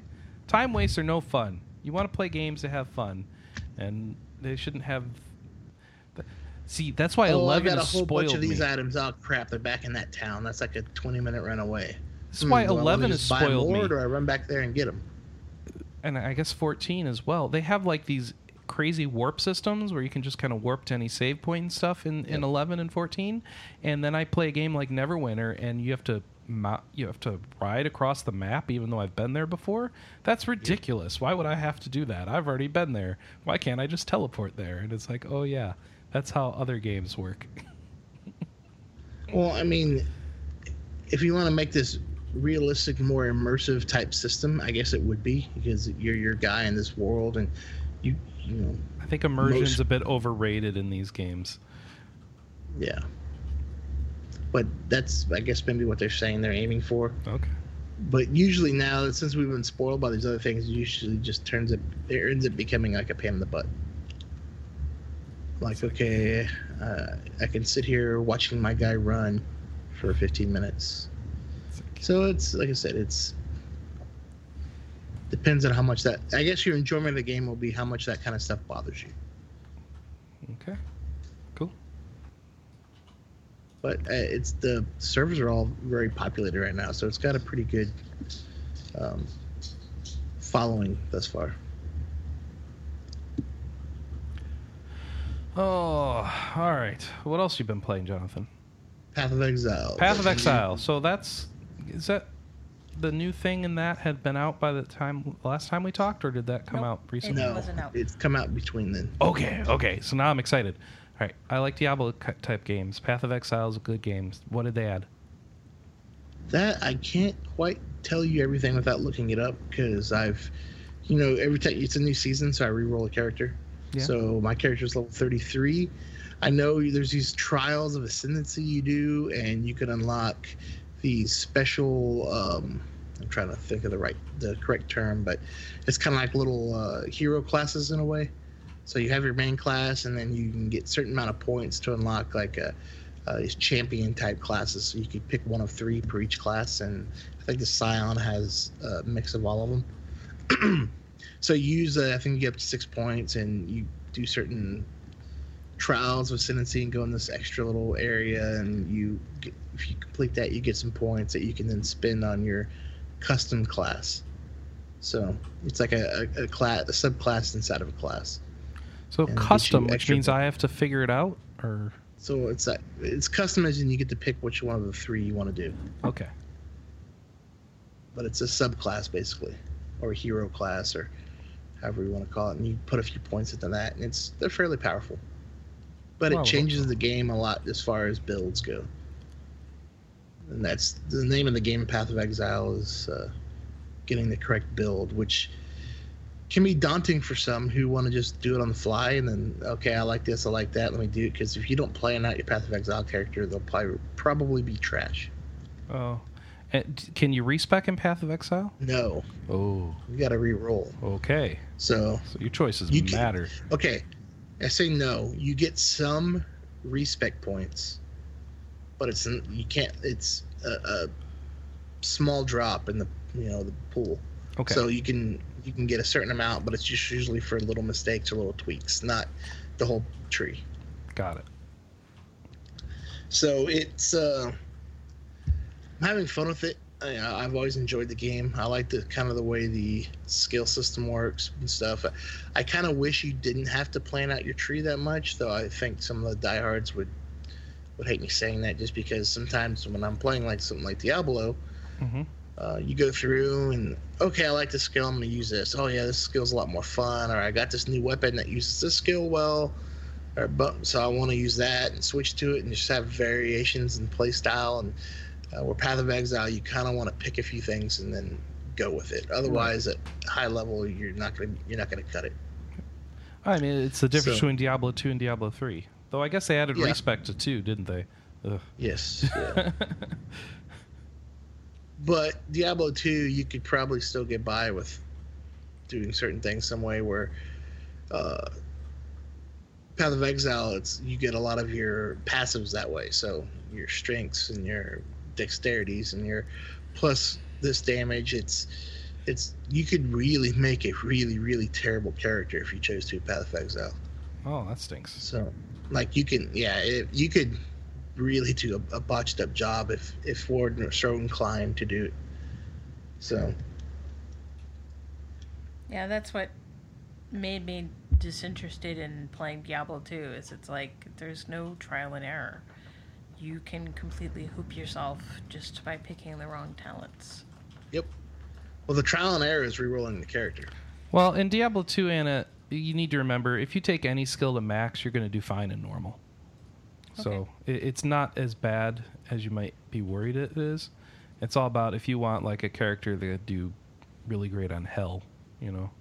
Well, I, I guess like, you, you could probably say the same about Path of Exile. Even though you can make a terrible character, you could probably survive normal. Okay. It's when you start going on the, the replays and, and getting the more in game stuff is when you'll really feel the difference. Yeah, yeah. Okay. Good. but it's um I don't know. I, I like it. I get hooked into it. I think last weekend I had like a six or seven hour marathon session with it. And I actually haven't played it since then, but uh, I may play it again this weekend. Some, but when I get into it, I get pretty hooked. So I've been playing some more Diablo 3 lately. Huh. I got so tired of um, trying to gear up my character in Neverwinter and I don't know all this other stuff. I'm like, I just want a game where I can go get some legendaries and feel awesome. And you know what that game is? That's Diablo 3. And it Play some feels- Path of Exile too. well, it would be, except I don't have a high level character in that. I have Well, you have to re-roll anyway. Oh, that's a good point. Yeah. yeah. So But I would look up uh, a certain type of skill you want to use, Mhm. and then look up builds for that skill and kind of plan out how you want it to do it. mhm. Otherwise, so that that kind of planning is cool in a way, to where it, it really separates people. It separates, and really you can really customize your your special guy, but. It's also annoying to where sometimes you just want to play on the fly and just kind of, you know, do it as you go along. You can't. Hmm. So I, I can see the, the benefits and the negatives to both sides of it. Mhm. All right, let's uh, jump over to Alex. How is uh, Casey Powell Lacrosse 16 going for you? It's fun. is he's, it? He's been playing out on YouTube Yeah. so that people can watch him. Oh, so. you really? Yeah, yeah. Oh, you should It's stream that on game I've RP Gamer. streaming stuff. I almost did by accident. That's awesome. Yeah, I'm not sure there's much crossover between Alpha Gamer and the Casey Powell Lacrosse fan base. I don't know. You might be surprised. What's your favorite feature of Casey Powell Lacrosse 16? They're the, they're the cross mostly. The lacrosse. Okay. Good answer. I can't even. I can't even fake make conversation about that game. I care so little. Um, Yeah, uh, it's, You're it's a pretty Chris. solid sports game for what it is, considering the size of the studio. Because you're not going to get many. well, I a mean, and the and the stiff game, and- competition for lacrosse games that are out there right now. Oh, Mm. oh yeah. Like, 'cause- I mean, considering some of the games you get for like rugby and stuff, which are generally useless, this is a really solid effort. So Nice. they've actually put in all the effort in. So I mean, it doesn't have like the massive features you're getting like Madden and whatever, but it's fun to play. So Well, that's good. That's good. And yeah, Anna, I check out my noticed, YouTube channel for more. huh? check out my YouTube channel to see it's in. Yeah, in I was going to ask, how do people get to that? Uh, whatever my MKTAI eighty seven, I think. MKTAI87 on YouTube. Yep. All right, cool. And then uh, it looks That like is literally also my YouTube channel. so. You've also been playing a game that I swear I feel like I saw on iOS a while back called Swap Quest. Yeah, it got Yes. ported to Vita Are you playing the Vita version? Yeah. Yeah, I played and finished the Vita version. Finished? this and week. so- reviewed it. Oh. Yep. Yeah, it's a it's a fun little game. so- My hesitation with playing this game is the time limits. How bothersome are they? Mm, not at all, really. Oh, It- really? it's yeah, Huh. Maybe I'll have to give it a try then. yeah. I mean, it, it just forces you to go forward, but it's not anything that's too dramatic. It sort of makes you think. It just makes you think on your feet more about getting through. So Okay. Well, that's not as bad as I thought then. Yeah, it, it's it doesn't scroll quickly. It's generally fairly slow, Okay. and it and if you're if you're speeding through it, it will just speed up to make sure you're in the middle, and then just slow down again once you start. Gotcha. Yeah, so I mean, yeah, amused my amused me for a couple of evenings. So fun little title. So I'd say So it's not that checking out. long, huh? No, I think it's about five hours for me to roll credits. But I mean, I wasn't playing on the hardest difficulty, so you got that stuff, and there's a few. Is it is it just like a narrative walkthrough straight through game? Is it a roguelike? I don't I don't know how this is structured. Are you meant to play through it Um, multiple times or Yeah, you, there's one sort of thing you have to do to roll credits, but I think the initial playthrough you just go through the missions to do stuff. But there's a gem hidden on each of the levels that you're supposed to pick up to actually finish the game. ah But Yeah, aside from that, it's more sort of puzzle than anything else. okay. It's just trying to swap stuff over to go through it. Cool. Yeah. So yeah, recommend picking it up if you need something to kill a couple of evenings or something with. And outside that, I've been progressing in Bravely Second. Is Bravely Second good? Is it holding up? Mm-hmm. Is it Yeah, suck? it's holding up. I mean, no, I think basically what I said last time is if you liked Bravely Default, you'll more than likely enjoy Bravely Second. If you didn't like Bravely Default, you won't like Bravely Second. Well, I mean, have you gotten to the ridiculous? Uh, we probably asked this last time. Have you gotten to the ridiculous need to replay it 17 times and do the I- same thing over and over? I no, remember they it. took that I- out. That's not in there. Okay, No, no. I don't know. I haven't played enough to. Um, to say for sure yet. I, I, yeah, I haven't seen anything that's. It's done it been yet, like but I'm three on- weeks. What are you doing? Uh, I'm playing Casey Powell Lacrosse mostly. And I've only put in 20, I've only put in 25 hours to Bravely Second, so All I'm right. still. remember that this is what the kerfuffle is about about how nin- how uh, Square Enix edited the side quest, Chris. Or What? wow, it's been Oh, long that's enough. right. I yeah. don't think we've you talked didn't talk about, this. this yet. All right. So here's the deal. In the Japanese version of Bravely Second, anytime you do the side quest that gets you asterisks, you have Group A and Group B. And in the original Japanese version, you would pick a side, so you would go with Group A, and you would. Hang beat on, up- I, I think we I think we did talk about this. I seem to remember it. Did we? I think we briefly mentioned, but I don't think we talked about the editing. All right. oh, okay. So I know it's been seven years since we did a podcast, so you we side probably with didn't Group talk A, about. you beat up Group B, and then your group basically talks about what a terrible, awful decision you made. And so there's no resolution. So if you then uh, basically, as part of the storyline, you get the ability to, to like turn back time. So if you turn If back I time turn and yeah, yeah, yeah, shut up, time. Cher. Um, you can turn back time, side yourself with Group A for a second time, beat up Group B, and then your characters being mentally prepared for what happens. They're they're okay with the decision, and you unlock additional story, and you move on, and then you can turn back time and side with Group B and feel terrible about it. Shut up, Cher. time. You can side with Group B, feel terrible about it, side with Group B a second time, and have a resolution and get more story. So basically, in order to un- in order to get the real story out of all of these side quests, you had to play them four times. For the North American and European version, they removed the "we are terrible people and this was a terrible decision" part of the quest. So you only have to go and do each side quest twice instead of four times. The end. Yeah. And considering how dumb it was to have to redo everything in um, the first Bravely Default, I'm kind of glad they went back and did that. Mm-hmm. Yeah, well, I couldn't say other way. I mean, I can see both sides of it. So I can I can see that being an, a rather effective storytelling device, particularly in line with that. It doesn't sound like it was handled in an effective way to me, but I guess I I don't know. No, I think yes, I think that's probably the Well, basically, the feedback that it, they got but- from Japanese players was even if I'm okay with it as a player, none of the characters are, and that's kind of lame.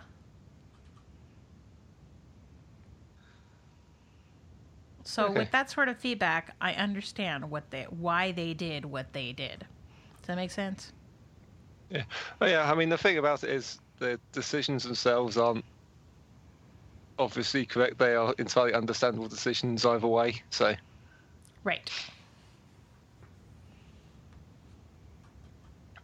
I mean, in terms of being ambiguous, I think the first one is does the best job at that. I mean, the other, I think four or five I've done since then, I've been very heavily on one side or the other quite easily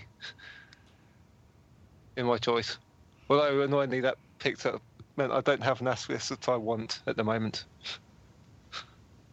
So I wanted the Sword Master one, but I didn't pick that one. Gotcha. Basically, because I figured out how to abuse the hell out of that one in Baby's Bravely Default. So. Hmm. So, do any of the people from the demo ever come back in the full game? Yeah, they start off. Yeah, they're present at the game. They start off with you, and then very quickly are not with him for plot reasons. Okay. That makes sense. yeah, they, they- yeah, they they deal with them not being in the party quite quickly.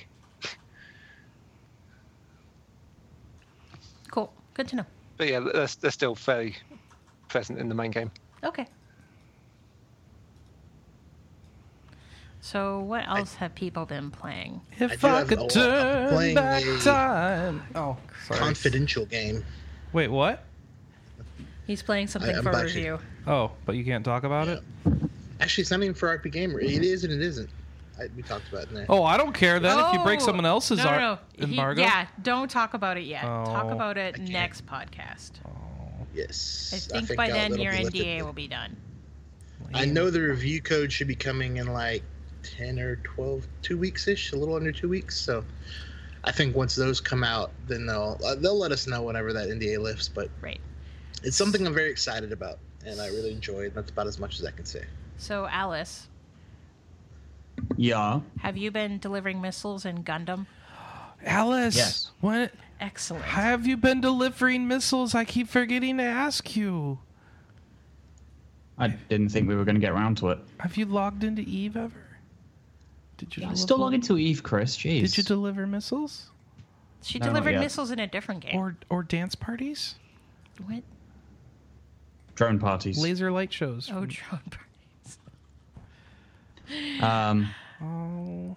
I, I well, hey, I did finish training for for widows, but I still need more things to make good use of it, and then I need to find a situation in which I can actually then start dropping on people because that'll be fun.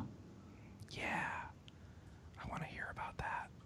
Because basically, you can turn your cannon, uh, you turn your ship into a cannon that shoots other ships. That's what how most people usually phrase them.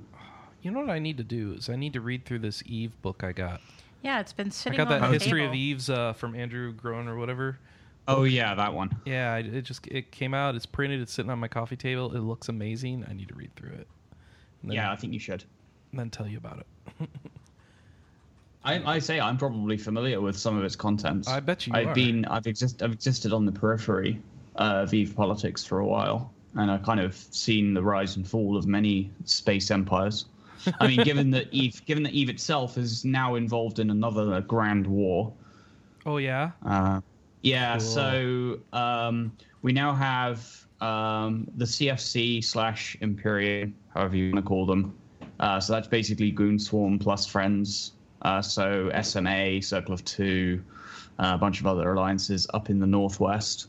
Uh, versus what is known as either the Voltron Coalition or um, uh, the Money Badger Coalition. The names of these. The money Very- badger. now, bear in mind, back in 2012, there was a Honey Badger Coalition, uh huh. which was Test, Hero, a bunch of others. But now, um, there is a um, yeah. So there there is another war starting, and the Eve subreddit has been full of uh, shit posting and propaganda. Excellent. Um, there was. I I like how there is propaganda for a war outside of the game. Of course there is. Um, so there is uh, there was a two thousand there was a two thousand two hundred people in local fight uh, last week, and um, it looks like Fade, the Fade region, was it Fade or is it? Uh, yeah, Fade is being sort of heavily invaded and taken over by Voltron. so how do I um, find like archives of these fights to watch them? Um, you can probably, I mean, some of them will have got uh, like point of view uh, footage um, from uh, people who are streaming to Twitch and have uploaded to YouTube, but you probably need to know how to find it. Oh. Um, that's probably the difficulty. Um, there are like news stories on various Eve sites and um, you know screenshots and stuff like that. So, um, yeah. So that's Wait, been there are news sites that cover yeah, the wars. that's kind of. I want to know where do I go for like the good coverage that like, like here's the camera angle that looks the most amazing, and look at this time dilation here, and I don't know. Oh yeah, the TiDi was time bad. Ti- Oh, well, that's time right. dilate- so we should probably explain s- what that is.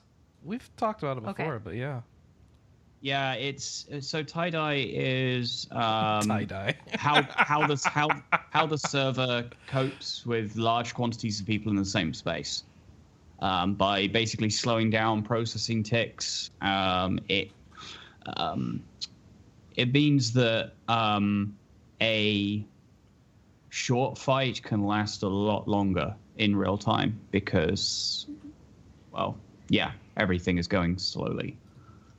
And that's how basically how the server copes with large quantities of people. Um, the main server was upgraded recently over to new hardware.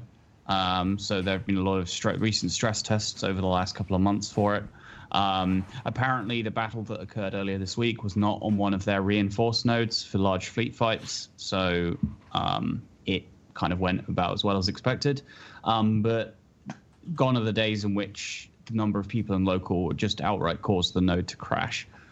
So, So- wait, do they have like they're supposed to have their fights in certain areas of space to make sure that it goes no, well? the, the whole like the whole idea is is um, there is a confidential report. Um, it's like a confidential report function where um, if it looks like a fight is coming up, um, it's possible to send a report through to their server administration team to shift the systems onto a reinforced node. oh, okay. So it basically it's more must have it all virtualized at this it's point, like then. it's yeah, it's it's like allocation of system resources Mhm. basically. Um, and there is with the I don't think since the new archi- server architecture went in place um, that any of the fights have happened on a reinforced node. So it'll be interesting to see what happens when it does.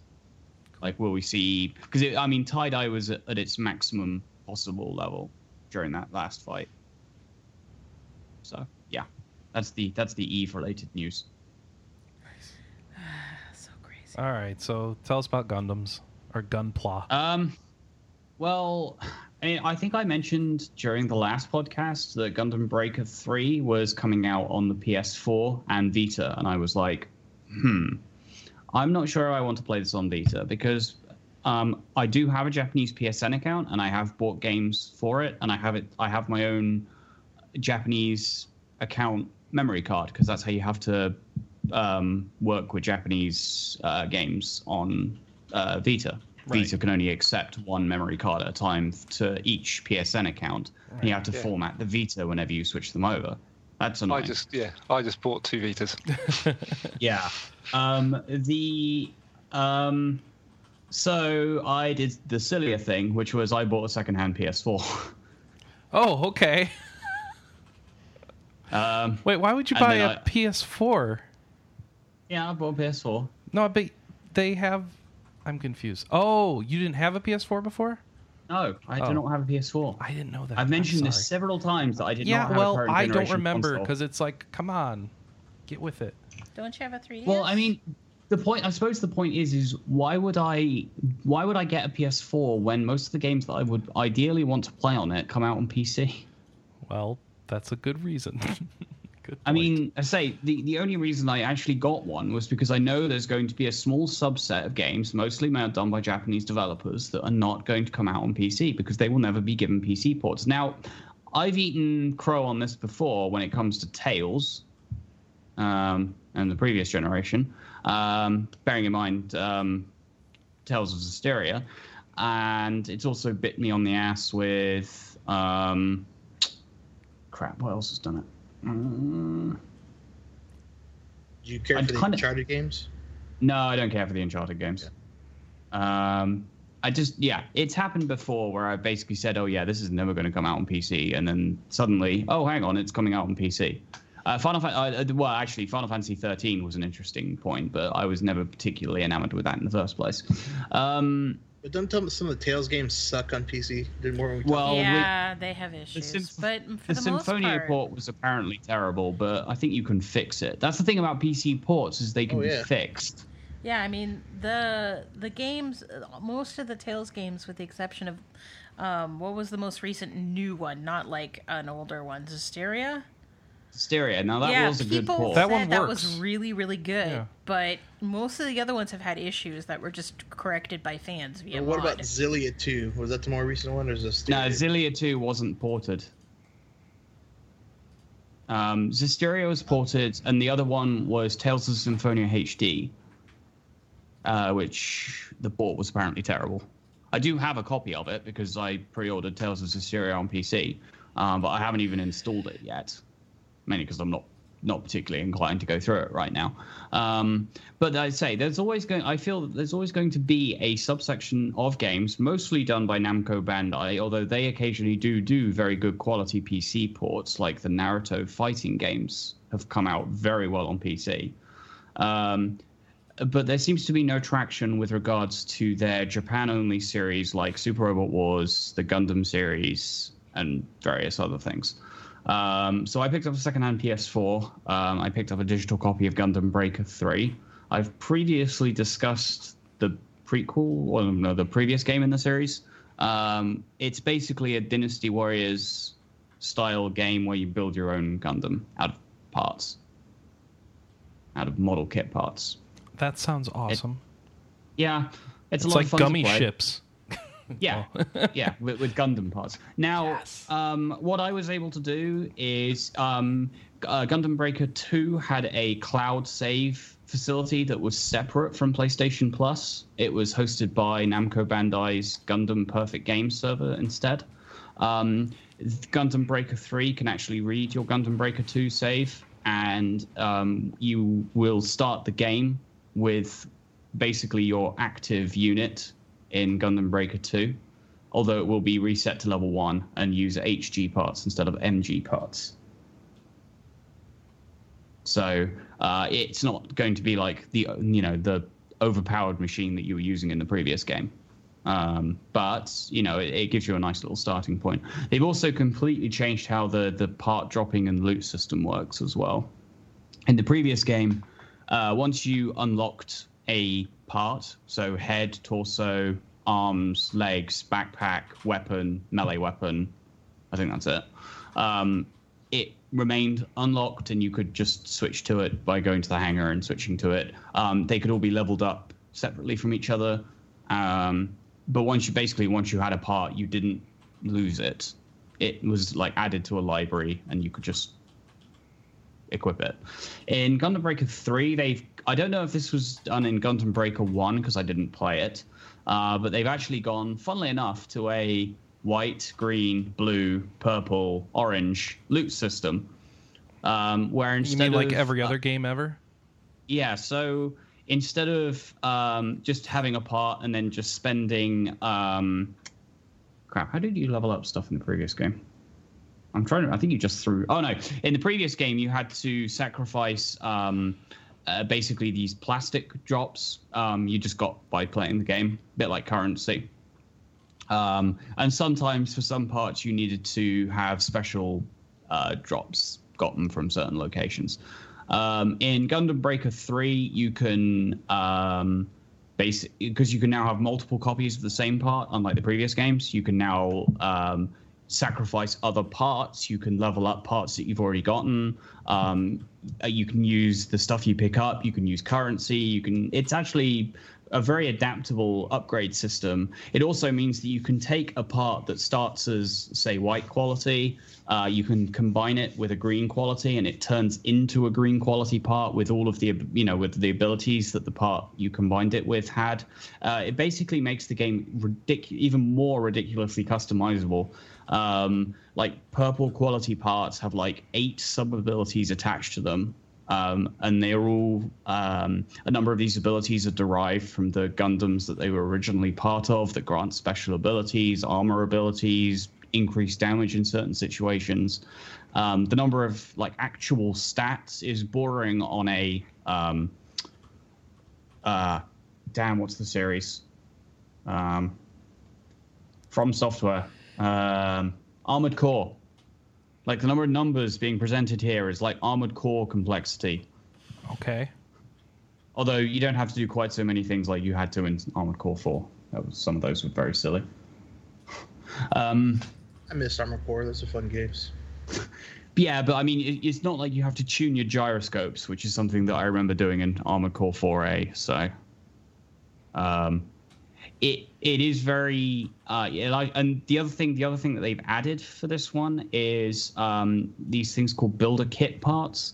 Uh, these allow you to add because in the previous game you could just you could mix and match your your Gundam parts. That was fine, and you could Yeah. paint them. So you could create custom paint schemes and stuff like that. Um, with the builder kit parts, you can now add like additional things onto certain parts of your unit. Um, so you can have like uh, shoulder-mounted missile launchers. You can have additional swords attached to your backpack. You can base and you can move these. You can like move these parts positions. You can um, rotate them. You can basically socket them wherever you like on your unit. Um, it just adds like a whole other like additional layer of customization to it.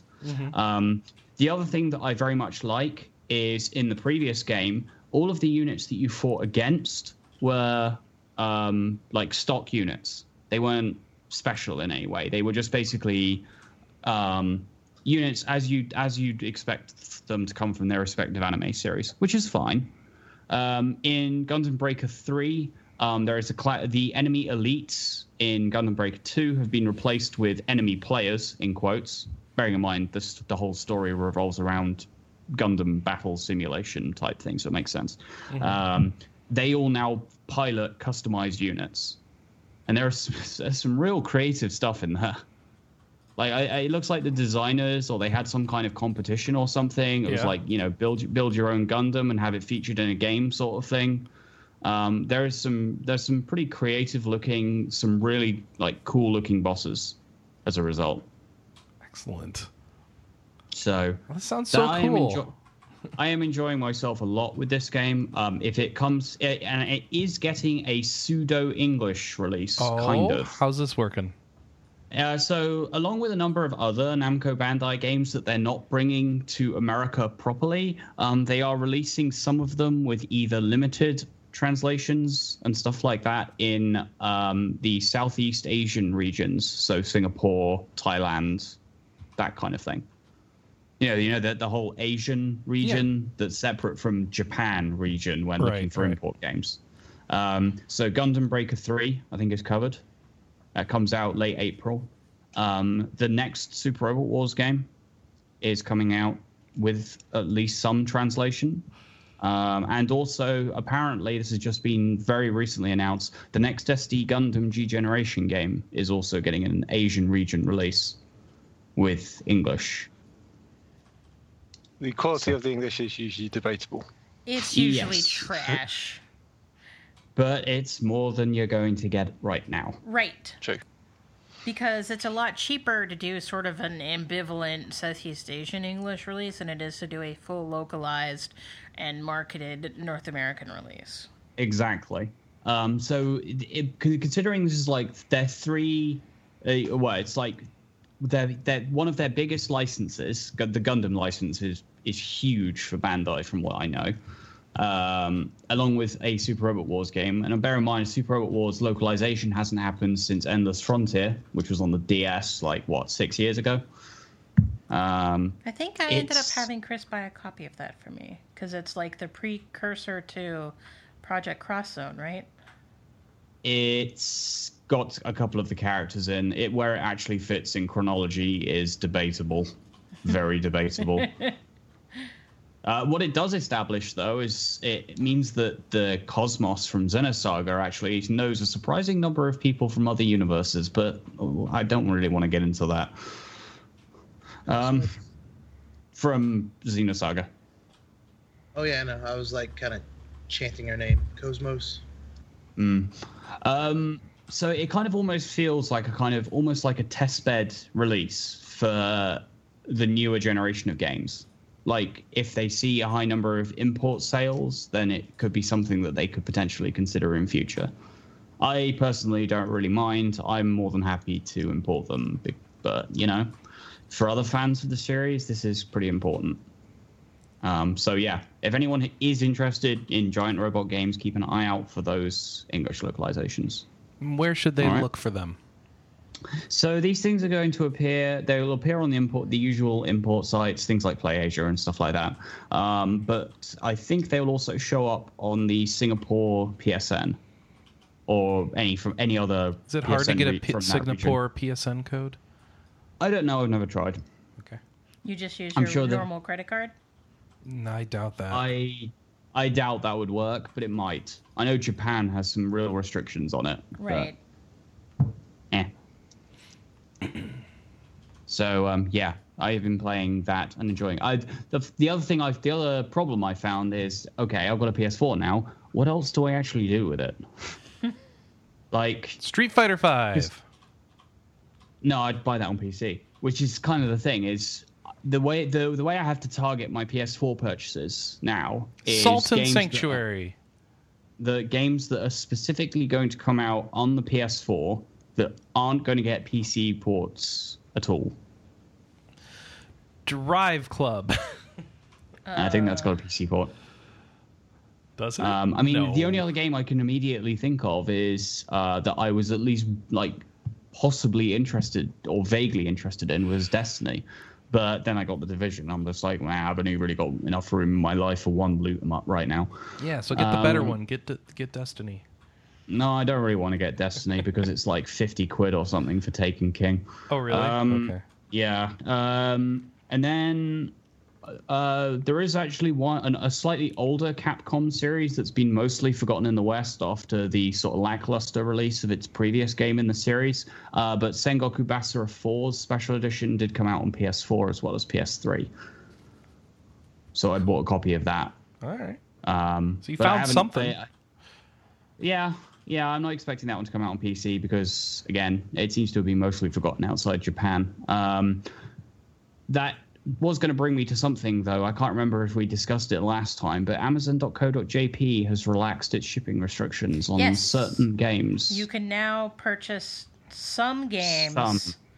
and ship Just to a some US address. games? Yes. and yeah, and you can ship. You know, well, not only can you ship to your US address, you can ship to European addresses as well. yes. You can ship to Um, places outside Japan, is I guess the way Yeah. we should put it. So Japan, I've previously purchased things off uh, Amazon Japan before. Um, it has it has been a very good source for things like art books, um, and also for soundtrack CDs. Yeah, Uh, yeah. they most are- of my stuff is via Amazon Japan. Yeah, they are very willing. They are more than happy to ship things like that. But until recently, they've been somewhat reluctant to do video games. Um, however, anything that is shown using uh, the way you uh, the way you can search um, find out is if you do a search for a product uh, in the um, tags on the left hand side. Um, there's a way of filtering it by the shipping option that allows you to do global shipping, and I can't. I thought you just need to look for games that are sold directly by Amazon.com. nope. Uh, yeah. Uh, some well, it's that's a bit inconsistent, but there is um, Oh. under international shipping. If you look for under where it says show results for, um, under international shipping, uh, tick the box that says Amazon Global eligible, and that will pretty much get you the ones that will ship outside Japan. So how do you guys get around the language barrier RPG thing when you import? Uh, I just I have sort of been reading Japanese on and Yeah. off now for about Alice just reads it. 12 years. So you can understand it to a degree. to a degree, yes. I mean, Alice Uh, lived in Japan for two years? Uh, no, it was five about five and a half months. Oh, sorry. Not quite that long. Um, yeah, I lived out there in 2005 um, for about five and a half months. Um, uh, my knowledge of the Japanese language is really not that great compared to the overall to the language as a whole. Um, I only hold uh, level N5 in the Japanese language proficiency test, which is the lowest level out of five. Um, but I am very good at um, looking up information quickly and um, you know just inferring context from words that I do understand. But actually, I guess reading is probably always the easiest thing to do with a foreign language as well. Um, well, Japan does have that whole alternative alphabet That's true. thingies, which can make reading quite difficult. Like, And, like and you don't know and that much kanji, right? Yeah. yeah, my kanji's not great, so. Like Um, like, the language like Spanish, where if a native speaker's speaking it, I have trouble kind of understanding or actually trying to formulate sentences with it. I'd struggle. But if I could sit there and read it, I could probably decipher a good bit of it. mm. But I guess Japanese would, uh, you know, have that. How do you like look up terms? Um, well, I'm capable of. Um, there are there are other sites that I use that aren't Google Translate. Google Translate's very good in a hurry, uh, provided you kind of work around its eccentricities and also understand some basic principles behind Japanese, such as you have to infer plurality from context. You don't just add an S to a word or something. Okay, so what are these other sites you use? Um, so the ones that I, the one that I have be, had most success with, is specifically for kanji lookup, is uh, nihongo.monash.edu. Uh, so n-i-h-o-n-g-o dot m-o-n-a-s-h dot e-d-u. Uh, Jim Breen's uh, kanji lookup. Um, he's a Jim Breen is a senior research fellow at the Japanese Studies Center at Monash University. Cool.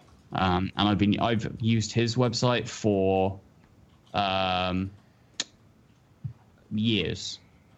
So um, he is his website has very good kanji lookup facility. There are others on the site. His is just the one that I've used the most. So, yeah, Okay. I have I have memorized a surprising number of kanji to do with mecha piloting, as you'd probably expect. That's awesome. Oh, that's the kanji for Gundam. and that's the one for Oh, I, Gundanium. I've, I've recognized the katakana for Gundam from miles away. That's I've seen, kan- I've read it, I've Oh, read it so I, many katakana, times. whatever. It's a kanji. I'm, I want to know. What is it like? Uh, you know, is it the combination of man inside of a mountain or something like that? Or Uh, well, no, the, the kanji next to it is Kido Senshi. Usually, is the how we got the title Mobile Suit. oh, okay. Um, but I mean, Kido Senshi is like moving warrior Oh, I love it. or active, something like that. So. That's cool. My favorite part of kanji is just the explanation of well, this is a combination of banana and ice cream, and so that's why it means financial industry. It's like what? I don't understand how you got there, but I love that that means something to you. Okay, good. Just hearing the Sure. stories of what how they're built, it's just awesome. Yeah, kan- kanji compounds is is is is a, is complicated. It's one of the harder parts of learning the language, I'd say. So yeah, that's that's my uh, that's my roundup. Cool. All right. What what else is left? Uh, at, all right. We got Alex. He's been playing lacrosse. I've been spending all the money. Um, oh, I played Stardew Valley. No one cares about Stardew. That's like the big indie darling right now. Stardew Valley. No one cares. New Harvest Moon. Yeah, essentially. Um, I haven't been playing that much because these games kind of I, I can't I, I fall asleep after a while playing them, which doesn't mean they're necessarily bad. It just means that I'm I'm bad at paying attention. I think. So, Anna, what do you think about that? Since you have uh, I haven't played kind it of yet. closer. I keep trying to get her to play it because it's really good, and I can recognize that even if I get tired of planting the same crops over and over, like I can tell this is really fun, and there's a lot of secrets in it, and and it is.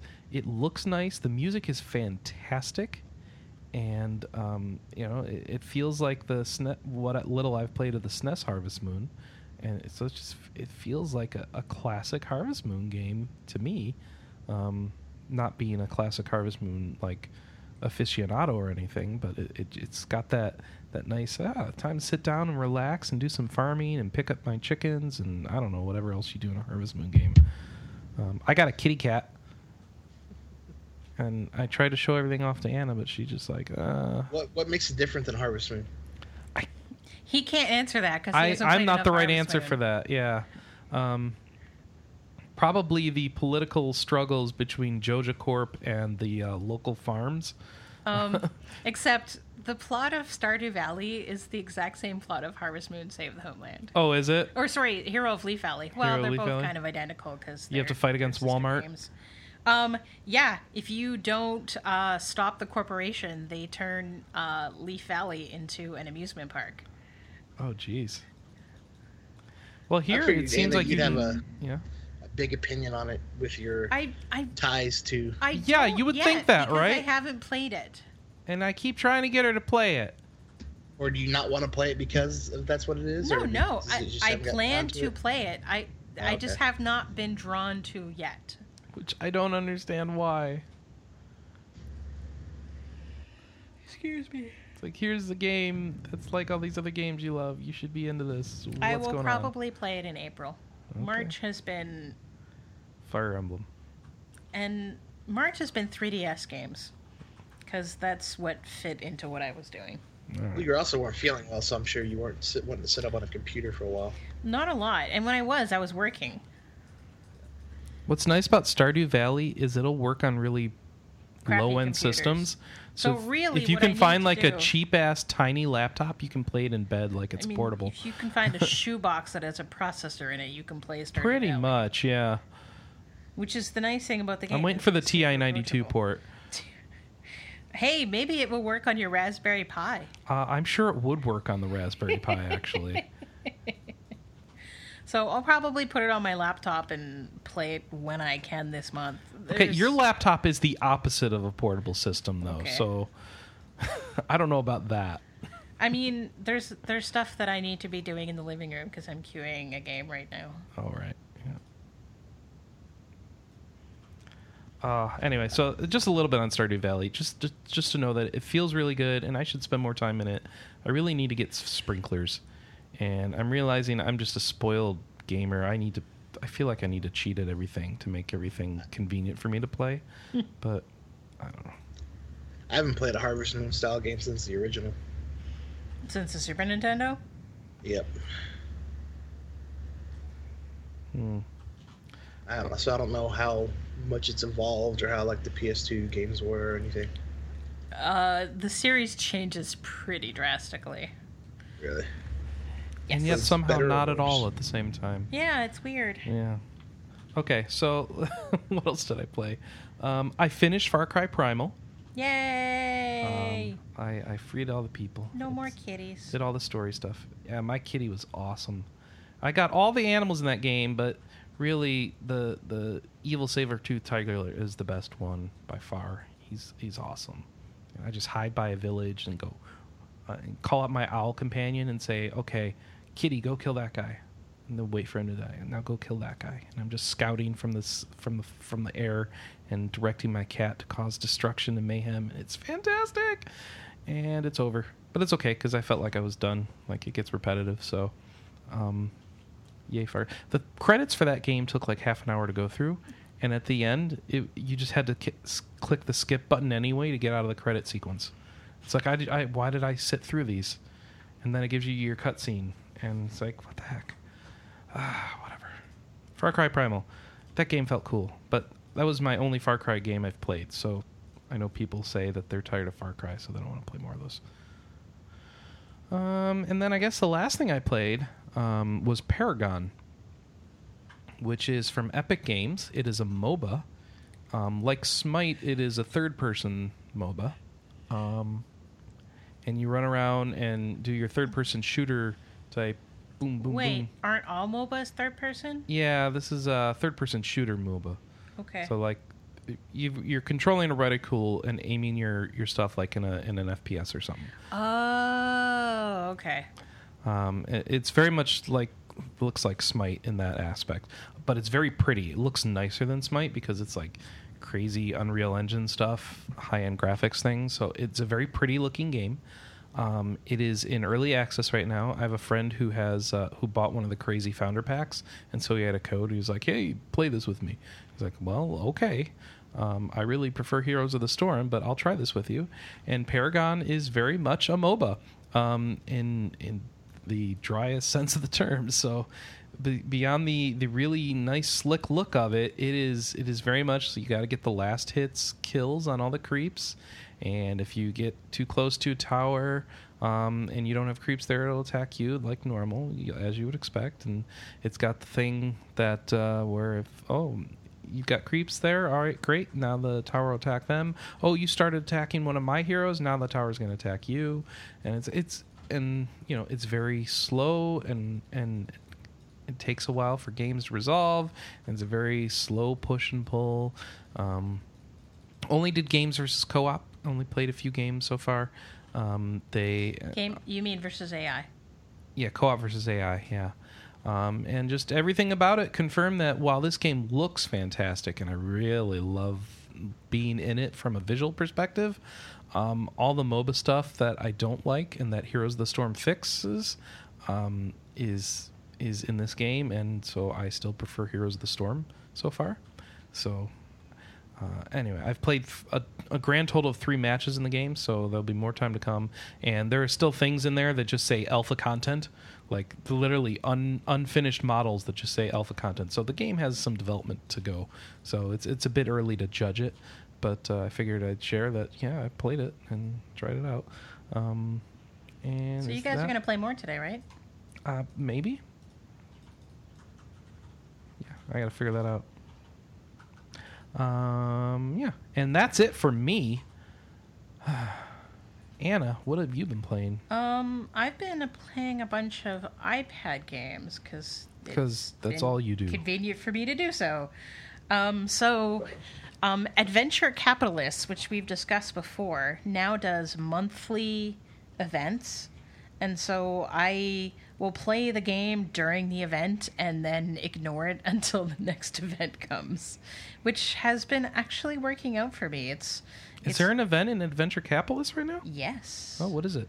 Um, Easter? No, it's St. Patrick's Day. No, it is Easter. Sorry, my bad. Um, and what else? I- There's crazy amounts of events going on in Record Keeper. You've Yes. already missed some of them at this point, but yeah, man, if you were interested in Record Keeper, log the frick in and get your free mithril and all the bonuses and crap going on. because it's the first anniversary of the game. Yeah. Happy birthday! So yes, I've been playing a little bit of Record Keeper. Um, I went back to Puzzle Quest 2, and I finally got over the hump. So I Puzzle Quest 2? sorry, Puzzle Craft. Puzzle Craft 2. 2. Okay. My bad. I do that a lot. So this was a game that I played the heck out of the first one. Mm-hmm. And then the second one came out, and I couldn't understand why I wasn't getting into it in the same way. And the, I, I, I realized the problem was, is the village that they had put me in was so big that the experience to get from level to level was just atro- was getting atrocious. Mm-hmm. And so I was getting really frustrated with that, so I stopped playing. And I came back and realized that they have six different ways of serving ads. Oh, So basically, what I've been doing is while I have been playing other games or doing something like the RPGCast, I have ads running in the background. And that lets me serve up, or that lets me save up real money, currency, and crowns and coins. And so I'm able to progress through the game much quicker than if I was doing it without watching all of these ads. Well, I'm air quote watching the ads which is to say I look over every once in a while and see that the ad is done and tap the next button and watch the next one. so what are you spending the in-game current the uh, the uh, the hard currency on? Um, the real money currency, Yeah. I've been spending it on additional workers, and then I also chose to Are these un- permanent upgrades or These just permanent you're just upgrades. skipping progress? No, these are permanent upgrades. Hmm. So basically, because I played the first game, I'm able to air quote pull workers from the past. Oh. So it did actually benefit me for from playing the first game because I can How does it know you've played the first game? because I still have it on here. Oh, okay. I didn't delete it. But if not, you if you had deleted it, it wouldn't know. It would not know. Wow. So- okay. no accounts or anything. Correct. Hmm. So that's kind of nifty, and I like that feature. Is I I got um I got little bonuses for playing the first game. I need to spend real money currency on them. That's the only problem. Yeah. So yeah, I've been getting workers, and I spent like a hundred runes to unlock a new species of chicken. And I did. Ooh, so. is it a demon chicken? Well, actually, You can get a demon chicken in Stardew Valley. So, hang on, let me pull my book open so that I can get the proper name of this chicken. I have a phoenix. And phoenix attracts the bad things on the board and blows them up because they're on fire. Sure. Because they're phoenixes. Mm-hmm. So, like when a wolf goes to eat Yeah, that's how those work. a phoenix, Yeah. it Mhm. dies. Yeah. No, So that's good. that's how phoenixes are work. very, very annoying. So yeah, I spent uh, runes on that that I got just from watching ads, and yeah, it's. It's a for those who don't remember me talking about it, it's a match three plus so game. you did all the stuff I did in Neverwinter, but you didn't have to spend any money. correct. That really bugs me. Sorry. so yeah, this is a match three plus game where you drag your finger amongst all of the tiles that match together, and as you play through and build up a village, you get to do cool things like, um, uh, right now I get to match sheep and uh, trees together, so I can do like huge combos, and you can build tools that um, pull things off of the board. Um, and so you get all these materials together, and then you use the materials to build buildings and tools. And those buildings and tools help you do the puzzles better. And it is very repetitive, but very fun. Much like most match threes, you kind of have to be into that sort of gameplay. So, what else have I been playing? What did I put on the spreadsheet? I don't know. What did you put on? Right, Shop Heroes. So You're always playing Shop I am Heroes. always playing Shop Heroes. I got super lucky, and so you have like a spin that you can do every eight hours, and most of the stuff on there is kind of meh. Except every once in a while, you will get a golden key, and a golden key is worth a I lot got a golden ticket. I mean, most things I sell on the auction house for mm, between thirty thousand to three hundred thousand. Um, a gold key sells for ninety million. Whoa. So, So did that boost you forward in the game a little? Yeah, Just a just a bit. Because I mean, here's the problem I'm running into: is all of the slots for the stuff that I need to do uh, to unlock them is they're all 100 million gold at this point. So it's like 100 million gold if I want another questing slot in the end. It's 100 million gold if I want another crafting slot. It's 100 million gold if I want another slot on the You know, can we just rebel against free to play games? I'm tired of this crap. this is just every game you got to deal with this BS. It all needs to stop. I think I've already kind of done that to myself in a way. How so? I don't really play those games. Okay. The Path of Exile is an exception, but they don't. They they don't Do monetize in obnoxious that way though. right. Yeah. Right. Usually, it's a big turnoff to me. It's almost like eh, I have so many games I can choose from. I What do I need a free to play? Yeah. hmm And I I, I don't think people shouldn't play them if they enjoy them. It's just I think Anna needs to not play that I've game made. anymore. Problem is, a lot of those mobile games, if you enjoy playing those, a lot of them are free to play like that. Yeah. It sucks. and I also started Hyrule Warrior Legends. We should all just night. play Minecraft on our iPads. That's not free to play. And it's also not interesting to me. to you. Yes, it's just because you to haven't built your house yet. You know, anytime I want to play Minecraft, I could play it with Ninja. Can you? Yes. You don't He's have a copy of it. Uh, in theory, I do. Technically, someone else is using my copy at the moment. Uh huh. There's a uh, there's a Windows 10 version of it now too. Hooray! So, yeah, I started Hyrule Warrior Legends last night. Oh, that's right. You got the you got the yeah. I know because I'm hearing da da da da, which you hear that sound effect a lot when someone's playing Hyrule Warriors Legend around you. Unlike Dragon Quest um, Heroes, um, it's not as fun to just listen to the soundtrack of Hyrule Warriors Legends. It's not bad. It's just I, I I'm just reminded of the absolute epitome of awesome sound design in Dragon Quest Heroes, and that this is falling a little short of it. Um, and it's getting close enough to make me wish that they hit that mark. But anyway, it's still fun to see it here. You know, any talk about Hyrule. I, it's I'll shut up. just like the Wii U game. Oh, all right. Wasn't it supposed to be more than that though? Um, not so far. Okay. So right now you're just playing through the same story you played there. Yep. Huh. Yeah, it's more as in more characters to play and stuff. Yes. So I I won't get to the expanded story for a while. Mm-hmm. Just because you have to kind of do the base story either way. So one of the things that I just don't, I don't know if it's going to happen now, but what I was kind of, I had the fantasy of us doing is you playing the 3DS one, and then me play putting in the codes on the Wii U version and playing the. oh, I Wii have U to one. buy the DLC. Okay. I haven't done that yet. Okay. But I mean, it's spaced out between no- now and like November, so I don't really feel motivated to do so. But still, there's a code that f- came in that game to unlock some characters in the Wii U version, right? Yeah, it's yeah. Here we go. Yeah. So I was eh. going to do that, and then we'd play the game at the same time, essentially. and I'm realizing that nah, I don't really want to. uh, no, I feel bad. Oh well. Sorry. But I have I have so many things to grind on in Neverwinter. It's okay, Anna. Well, I could spend some money and not spend as much time on it. Are we done with the now plane? yes. Oh, thank goodness. It's been so long that I think Jonathan has to leave. We should take a break. We should take a break? Yep.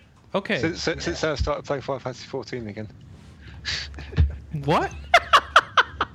it's been so long you started playing 14 again? Seriously? Because that's funny. Yeah. could this possibly break the record of longest podcast? Oh, no, but Because we do our Game of the Year podcast and they're like three hours Uh, long. yeah. No, well, it- the rest won't be pushing that. No, the rest won't be as long. Um, All right, So we're going to take a break. Jonathan's going to take off. Thanks for joining us, Jonathan.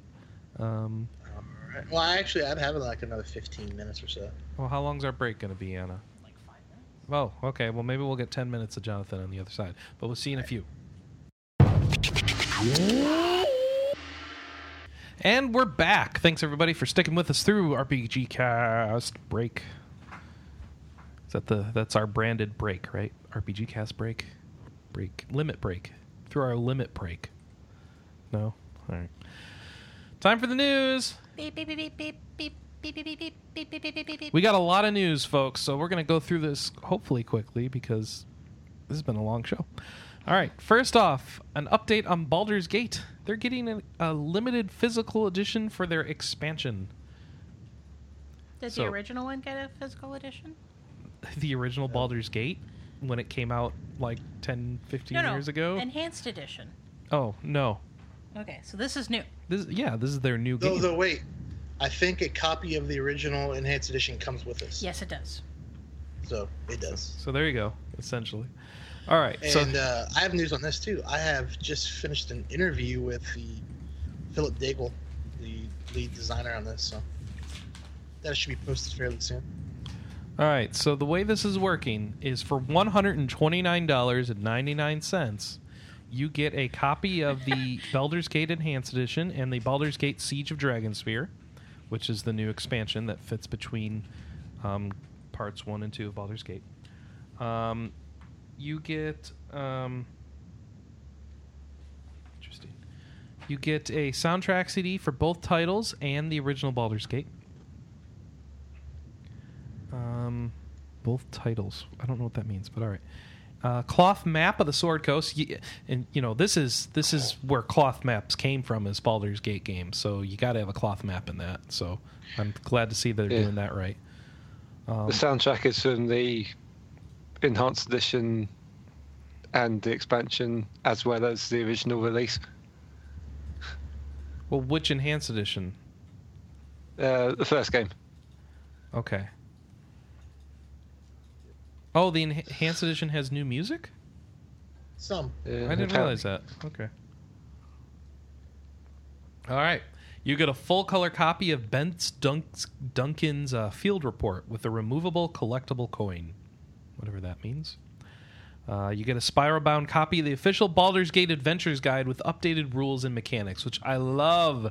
I love that this is a thing. So, I'm Neverwinter had a spiral bound one. Baldur's Gate had a um, just paper bound one. I still have it, um, but yeah, they're like the manuals for these games were practically copies of the Dungeons and Dragons rule books. So I've always felt like to play one of these games, you need one of these manuals sitting by that explains all the spells and all this stuff. And I'm glad to see that they they're giving the proper treatment to this expansion. Um, and you get seven Baldur's Gate themed dice, which I guess you could take to your gaming group and say, "Hey, look at my fancy dice." Unfortunately, this collector's edition is $130. It's crazy expensive. And shipping's 20 bucks. 20 bucks. I've been debating getting it. Uh, I want it, but not that much. Yeah, it's if it was like 100, I'd, I'd have pulled the trigger already. But at Mhm. basically 150, ooh, it's making me. I mean, the, to me, this looks like a ni- this looks like an eighty dollar collector's edition to me. I don't know how it got to Probably. 130. Pro- Because they're probably going to make so many such such low numbers of them that it's not going to be. They'd probably lose money if they did it cheaper. All right, that's fair. They're they're pretty small little outfit. Yeah, I guess you're right. Whew. But one thing I did, it'll be my interview that I thought was really cool, is they they brought back almost all the voice actors from the original game. That Did is they- cool. Did they get Minsc's voice actor? Yes. They got Yep. Jim Cummings? Yes. Okay. And uh, recorded a whole ton more dialogue that was uh, that's several times more dialogue in this one than, than was in the original. That's fantastic and awesome for so many reasons. Um, so one of my pet peeves, Minsc shows up in the Neverwinter MMO. Apparently, after the events of Baldur's Gate, he gets turned to stone for hundreds of years, and then thaws out and shows up in the Neverwinter MMO, which is when that takes place. Um, and you get to quest alongside him. Unfortunately, they didn't get the the actual voice actor um, which is weird because I know he does work. Uh, obviously, Beamdog got him for this expansion, and he does voices in World of Warcraft and other video games and a ton of cartoons. I think he's one. Um, he does like Winnie the Pooh and stuff like that. Very famous, prolific voice actor. Um, but they didn't get him. They got a guy who does a decent impression of him, and it's been bugging me the whole time that I've been playing Neverwinter. They didn't have the right voice actor. So thank you, Baldur's Gate expansion folks, for getting the right voice actor for Minsc. And I will shut up now. All right. Fable Legends. Fable Legends isn't going to happen now because they're shutting down the studio. That's right. Lionhead is uh, is going away, and so Fable Legends is also going away, and so that's that's that's it. Um, We had sort of had some interesting conversations about um, what Fable could have become if it had become like a yearly serialized series instead of scattered games that didn't really all cohesively work together. hmm. I just can't remember if we had that conversation on the forums or in Slack. I don't. I think know. it was in Slack. Okay. So um, in the Skype chat, um, Jonathan's putting down the, the voice actor list, and I think it's funny to see a game with lots of voice actors that doesn't have Nolan North or um, what's his face Snow's voice actor who's in everything now. Um, Oh. Which Yeah. one is the guy that did the Liam ang- O'Brien? What? Liam O'Brien. That's No, the not one I'm Li- thinking of. no, not He's Liam O'Bri- angry, growly voice. Right? Liam isn't in everything. No, Liam is Illidan. Um, Yeah, he also remember the game that we played that was like playing an anime, and he was which very ang- one? It was he was green. He was green skin and red hair, and he was really angry. And there was Oh, something about Asura's. Wrath? Yeah. Yeah. Uh huh. What about uh the Irenicus guy? That's a fairly David Warner. He David does a lot of Warner, like of Tron fame and other things, yeah. Uh, oh my gosh, he's going to be back in it. Which is, Irenicus's voice acting is amazing it's because really he's good. like a real good voice. He's a real good actor, so it's just that's great. Um, that Jennifer Hale for Dynaheir sounds familiar as well. I don't know if Jennifer Hale got- is female Shepard in Mass Effect. That's what. That's Yep. why it sounds familiar. Yep. Uh, Troy Baker is the one I'm thinking. So no Troy Baker in this, no Nolan North. So, but you got Jennifer Hale, which is the the third person of the trifecta, I guess. So, I don't know. All you need is Tara Strong now, and you're good, right? oh, voice actors. Okay, so Fable Legends is now a real Fable. No more Fable. Um, sorry, I don't know what there's more to say there. Um, Not really. it's kind of sad that it's going away, but also kind of like expected because nobody seemed to care. Oh, you! could- They were already selling this game, so they're doing refunds for it for Fable Legends. Wow, Were they doing pre-orders? Maybe. Yeah. they were selling Well, it it during was the beta. in Apparently, closed beta. Oh, interesting. Ouch. Sti- well, it still is in closed beta technically. and then we go over to Daybreak Games, and uh, they've canceled EverQuest Next. Boo boo. A tragic loss. Though um, I've checked, and as far as I can tell, EverQuest Landmark, now just branded Landmark, is still happening. Okay. And in fact, they're they're launching soon, Well, okay then. and they're still selling access to the game. So it's good that it's actually happening because that would be bad if it wasn't. Um, yeah, buy now. Oh, and Jonathan's out. Thanks, Jonathan. See you later. So I couldn't keep going. I'll see you guys next Saturday. Yep. See you next week. Bye. Um, yep. So EverQuest Landmark is now just Landmark, and you're building stuff in the game that will show up in Landmark, I guess, not in EverQuest Next like they had originally planned. But oh well. uh, let's see. VC VC Valkyria Chronicles Remaster has a release date now in both North America and Europe of May 17th. So, are we going to get this? This is the PS4 version of Valkyria Chronicles. Um, Right. well, I mean, you can play it on PC as well. But this has some different stuff, doesn't it? Um, I don't know. I don't know how much they're changing for the remaster. Okay. Maybe we need some I more think, info. I think it's just graphic stuff. I think the content is the same as the PC one. Fair enough. So then you can just play the PC one and get all the graphics. I don't know. It just doesn't feel like a game I want to play on PC. Hmm, just okay. feels like the kind of game I want to sit in front of the TV and play. That's fair. That's fair. It's a, it, it's got a nice experience for couch experience. Pretty game. It, yeah, it is one of the only games though I've just watched a complete playthrough of. Just watching someone play it. Yeah, Wow. All right. but it actually works really well for that. So Yeah, it's a pretty game. Um, all right, so Sony's got some announcements of release dates. Let's see. Uh, some of this has already happened, so let's, let's pick this through. Um. Salt and Sanctuary came out on March 15th, so that's already happened. Stories: The Path of Destinies will be released on April 12th for 15 bucks. It's a 3D action RPG starring a sky corsair called Reynardo. Um, Salt and Sanctuary is a game that I'm kind of sad that nobody had and they're now playing because apparently it's it's catching on. I'm hearing everybody talk about it everywhere. Uh, it's a 2D action RPG, very Metroidy, very Dark Soulsy. Um, It's the Dark Souls of Dark Souls. no, it's the Dark Souls of Cast uh, Symphony of the Night, I guess. Whatever that means. Okay then. Uh, Cladun. Some more info came out for Cladun. Let's see what they said here. Um, man, lots of details. Oh, so many details. Deets. So many deets. You guys want care about in-depth details about Cladun? 'Cause I can just read them. I mean, I wrote it, not really. You wrote it and you don't care. All right, Yeah. cool. So we got an article on the site from March 9th. Go go go read that if you want really details. Um, XCOM 2 is getting DLC uh, called Anarchy's Children. It's going to add rebellion themed customization options for characters, including armor, helmets, decals, masks, and hairstyles. Uh, it'll be out. It's already out now, apparently, for five bucks, um, or as part of like a combo pack called the Reinforcement Pack, which is twenty bucks. Um, the other two pieces of that pack, the twenty dollar pack, ha- aren't out yet, but they were announced. Um, they're called Alien Hunters and Shen's Last Gift.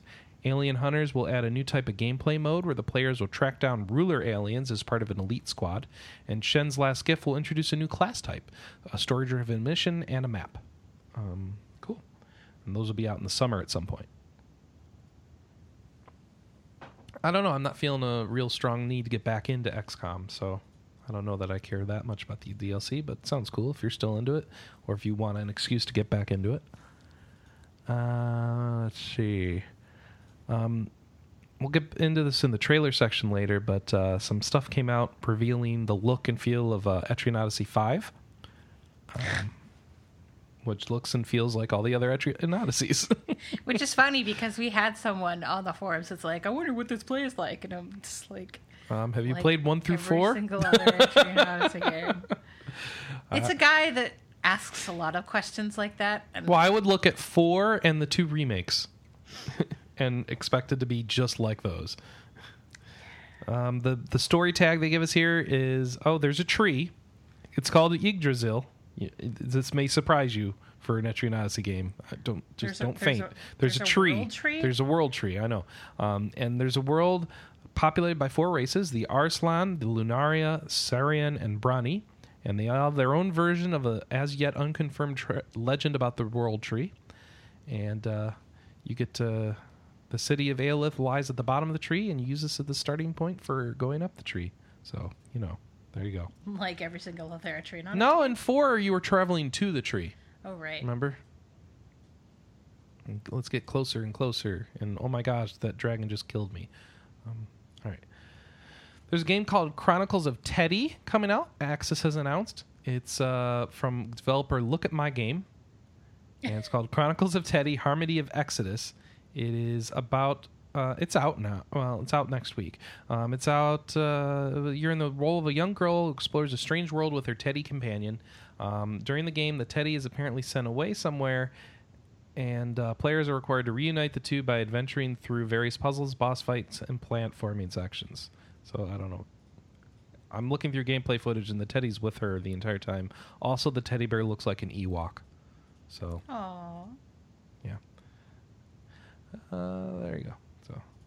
So, um, Trails in the Sky, the third chapter, or third, tra- third, yeah, what is it? Yeah, Trails in the Sky, the third. That's what it's called, the third.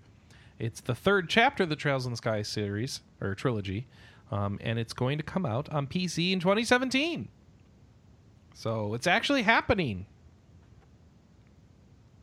And people aren't as excited because this is technically old news at this point because it's Well, been a no, while. it's- and it people are upset that it's not coming to Vita No, people are upset because the PSP version is or coming it's out. not coming to PSP rather. Yeah. Yes. Um, and there's lots of There are lots of reasons, and, we there can't- are lots of theories. there are things I know too much to really comment on this because I've I know things that came through non-rumor channels. Um, but suffice to say, don't count on a PSP or Vita version ever coming out. So don't expect it, and don't hold your breath on it. But do know that they know you want it, and we'll just leave it at that. um, let's see. Well, I mean, I think the thing that most people don't realize in regard to this is there's no save to move over Oh, okay. because the PSP version. That's a good actually- detail to know. The PSP version one isn't out yet, and two is being done by a completely different company. What do you mean the PSP version isn't out yet? Vita version. The Sorry, Vita the version. Vita version isn't out. Oh, are they putting the Vita version of this out? Mm. I thought it was Yeah. just when people wanted a Vita version, they just meant releasing the PSP version onto the Vita. No. I'm I'm really also not sure there is a save function between second and third. There Because the isn't. third, Uh, I Yeah. think you're confusing Well, things here, Anna. So, Trails in the Sky Third is just a PSP game, and now it's coming out on PC as well. and it's and coming we're out on getting Vita the PC. as well. No, it's not coming out on yeah, no, there, no, there's an evolution version. Oh, there is. Falcom, In yeah, Japan Fal- only. Falcom have been, yeah. But Oh, it's for not being sake. done by Falcom. It's it's farmed out to somebody else. Okay, It's I didn't know that existed, so maybe that I don't know what's going to happen. I still wouldn't count on it, but It's um, not coming. I, I doubt it, but I didn't even know about that one. Um, all right. Anyways, There's also Trails of Cold Steel 2, and that will come and that is coming. Like to PS4 PS3 and Vita. Yeah, sorry. Which how'd they get that one to some happen? I wonder. All right. Um, Trails of That's Cold. because that's what the original release was. There is Okay. no other version of that one. Oh, there's no PC version. Okay. Yeah, not yet. Anyways, It's just it's just weird in late 2016 to have a PS3 and Vita title coming out. They must have had to fight hard for that one. Well, Um, that's why they're releasing this one before any of the others because it is time is sensitive. time in that- sensitive. it's, it's the latest they could release a PS3 game. Basically, yeah. Well, that So- makes sense. they have to get it out now, otherwise it won't.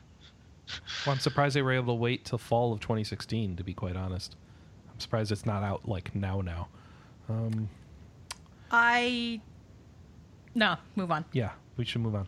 Um, Trails of Cold Steel 2 takes place a month after Trails of Cold Steel, and um, there's a third game announced in in the Trails of Cold Steel series, but that's not even out in Japan. So, Right. Um, I assume that won't come out on PS3 and Vita at that point. Um, I think it's PS4 and Vita. Yeah, they it's not even out yet. They're still going to put out Vita games in Japan. I don't know about that, but all right. Well, it's I'm PS4 I'm for expecting sure. the Vita to essentially die this year. So Mm, that makes me sad. I'm sorry. There's still plenty of games you haven't played on it, so I you know. can still play them. So you know, there's. you can actually still download them on the system itself, unlike the PSP. Yeah. And it's even worse for us because we have a Go, I know. so there's no UMDs either. Yep. At least we can rip our current UMDs. Yeah, I, I got ways of getting games on the go.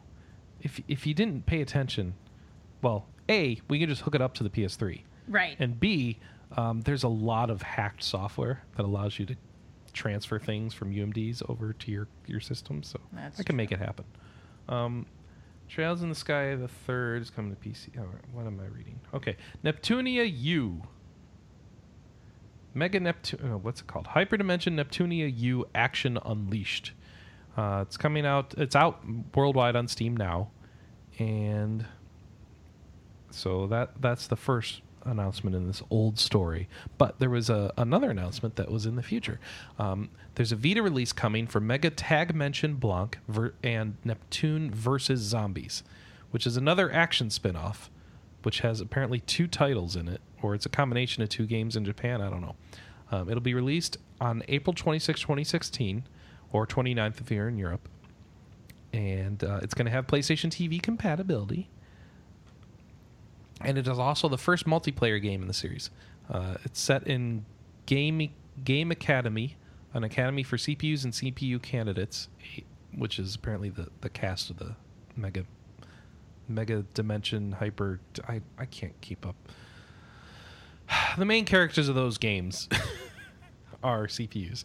Uh, the story sees the, the girls filming a movie to try and save their school while, as the title implies, having to fend off zombies. So there you go. It sounds awful. It probably is. Uh, the game uh, uh, Project Setsuna now has a title in the in the West. It's going to be called I Am Setsuna. Um, this is the game being done by the I don't know by Square Enix, and it's uh, Uh, a- yeah, it's their new studio. and it's uh it's supposed to be recreating the feeling of classic JRPGs. And Chrono Trigger is cited as an inspiration as the for the game's combat system. Um, and we know that there's snow in the game. I mean, th- really, that's the level of detail we have about this. There's snow in the game, and there's demons. So, if we actually learn something, we'll let you know. it's PS4, uh, PC in summer 2016 in Japan. Um, No the- release date for here. and a Vita version in Japan only. We're only going to get the PS4 and PC versions, but no release dates yet. Um, Obsidian. People, what made Fallout New Vegas and what else have they made lately? Oh, Pillars of Eternity, a fantastic game that I should go back and play more of. One of many that I should go back and play more of at this point. They've announced a new game called Tyranny. Um, Is this the one that's co-developed with Paradox? Um, it's being published by Paradox, maybe. I think. Yeah, Paradox Yeah. is publishing it. Yeah, they're Okay. publishing it. Yeah. Uh, takes place in the world where the villain has just won a long war and now rules over the people. Um, there's a teaser trailer on the site, uh, and you control of a fate. You take control of a fate bender who is a judge and executioner of the of Cryos, a cruel victor of a war. Um, I guess the tyranny, uh, the tyr, the tyrannitorial dictator. I don't know. Tyranny refers to this dude, Kyros. Um, as a fate bender, it's your job to travel the war torn world and settle disputes for the Overlord. But the outcomes and decision making is left up to the player. So I don't know. Do you get to be a bad guy in this game? Is that what's going on? You're you're a minion yeah, of the you're- bad you- guy. Oh, you get yeah, to you're the maybe. bad guy's lieutenant, basically. Okay, So this Well. does sound kind of nifty. it sounds kind of mean. uh, it looks like it's gonna be in the Pillars of Eternity engine too. Um, shorter game than okay. So people on our forums have got info. Um, yeah, they uh, trying to go for a shorter game than Pillars of Eternity with a big focus on choice and consequence. Uh, sounds interesting. So this is cool. Yay, Tyranny. So that'll be fun to see when that comes out. Um, Chronos has announced has been announced as a Oculus Rift RPG, which we knew that a while back, but now they've confirmed again that it's coming out on the same day as the Oculus Rift. Like we knew this already, but they put out a p- press release, so it's a big story again. Um, it's from Gunfire Games. Because it's called Chronos. really. Here was the problem that Chronos ran into. And disclaimer: the PR company that handles this is the one that I work for, but I do not work with this game personally. Oh, this is clever. Okay. Yes.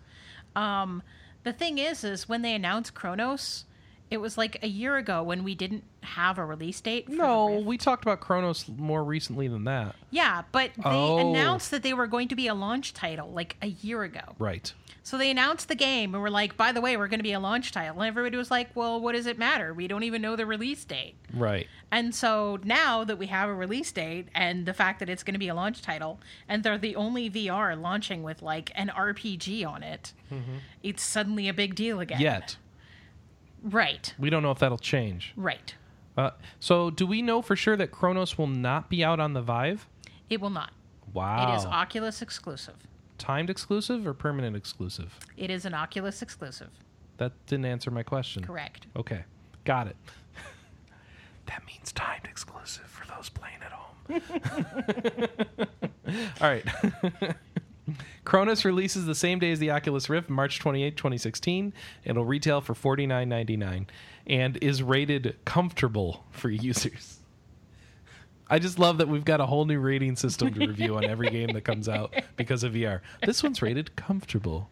This one's rated satisfying. This one's rated illuminating. it's like what other what other silly t- this this one has a pleasant aroma of of boysenberry.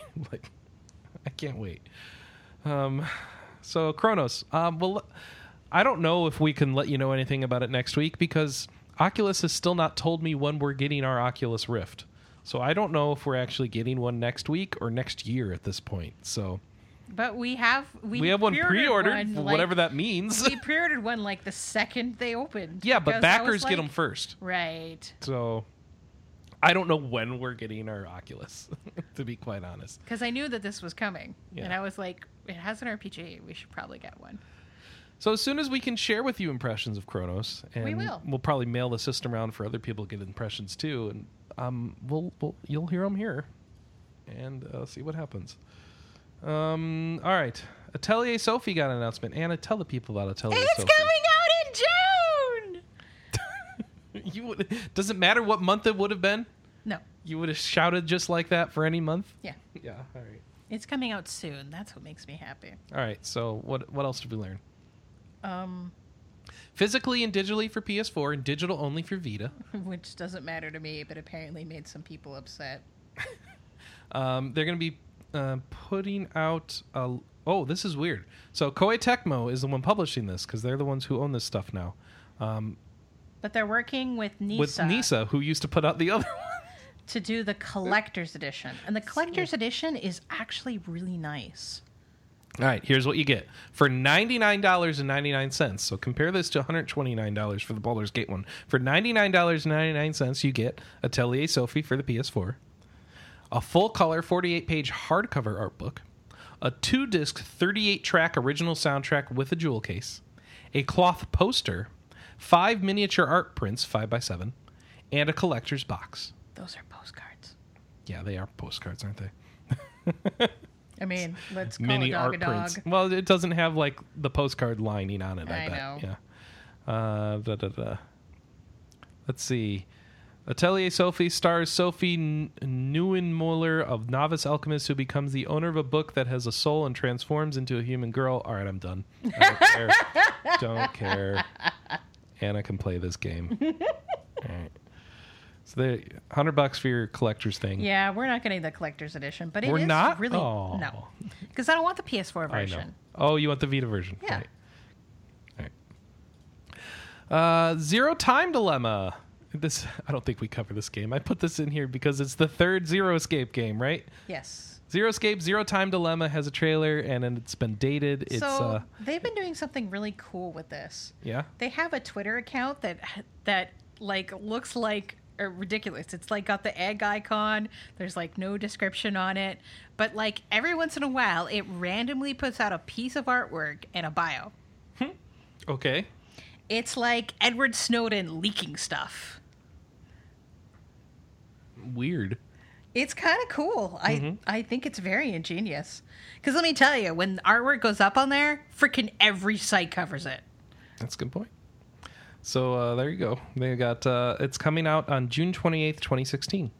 So it's coming out here before it comes out in Japan, which is really strange. Yeah, no, they've talked Well, about that. it's- Yeah, it's The whole basically reason- getting released because of the Western reception to it. Oh, okay. also it is kind of being developed with the Western audience in mind, and it's something that they've talked about repeatedly. Have the is it like? I mean, I didn't play the second one yet, so I'm real behind on this. Uh, I'm just wondering if like the same narrative is kind of continuing through all three of these games, or does anybody know? All right, Yes. all right. And it's so Yeah, hard to they are- explain they stuff are without spoilers. connected. I know. um. All right. Cool. And let's They see. they also chose a theme that they think won't be as popular in Japan as it is in North America. okay. And I don't know if I want to say anything more because I'm concerned that if I do, it's a spoiler. Yeah, it probably is. So don't. Um, It's uh, coming to Vita and 3DS on the 28th, and then in Japan on the 30th, and then there'll be a PC version later. So, is uh is Virtue's Last Reward on PC? I don't think so. No. No. No. Okay. No, that's So- Vita and 3DS. So this won't have any clever end puzzles that make use of the 3DS screen, I, I guess.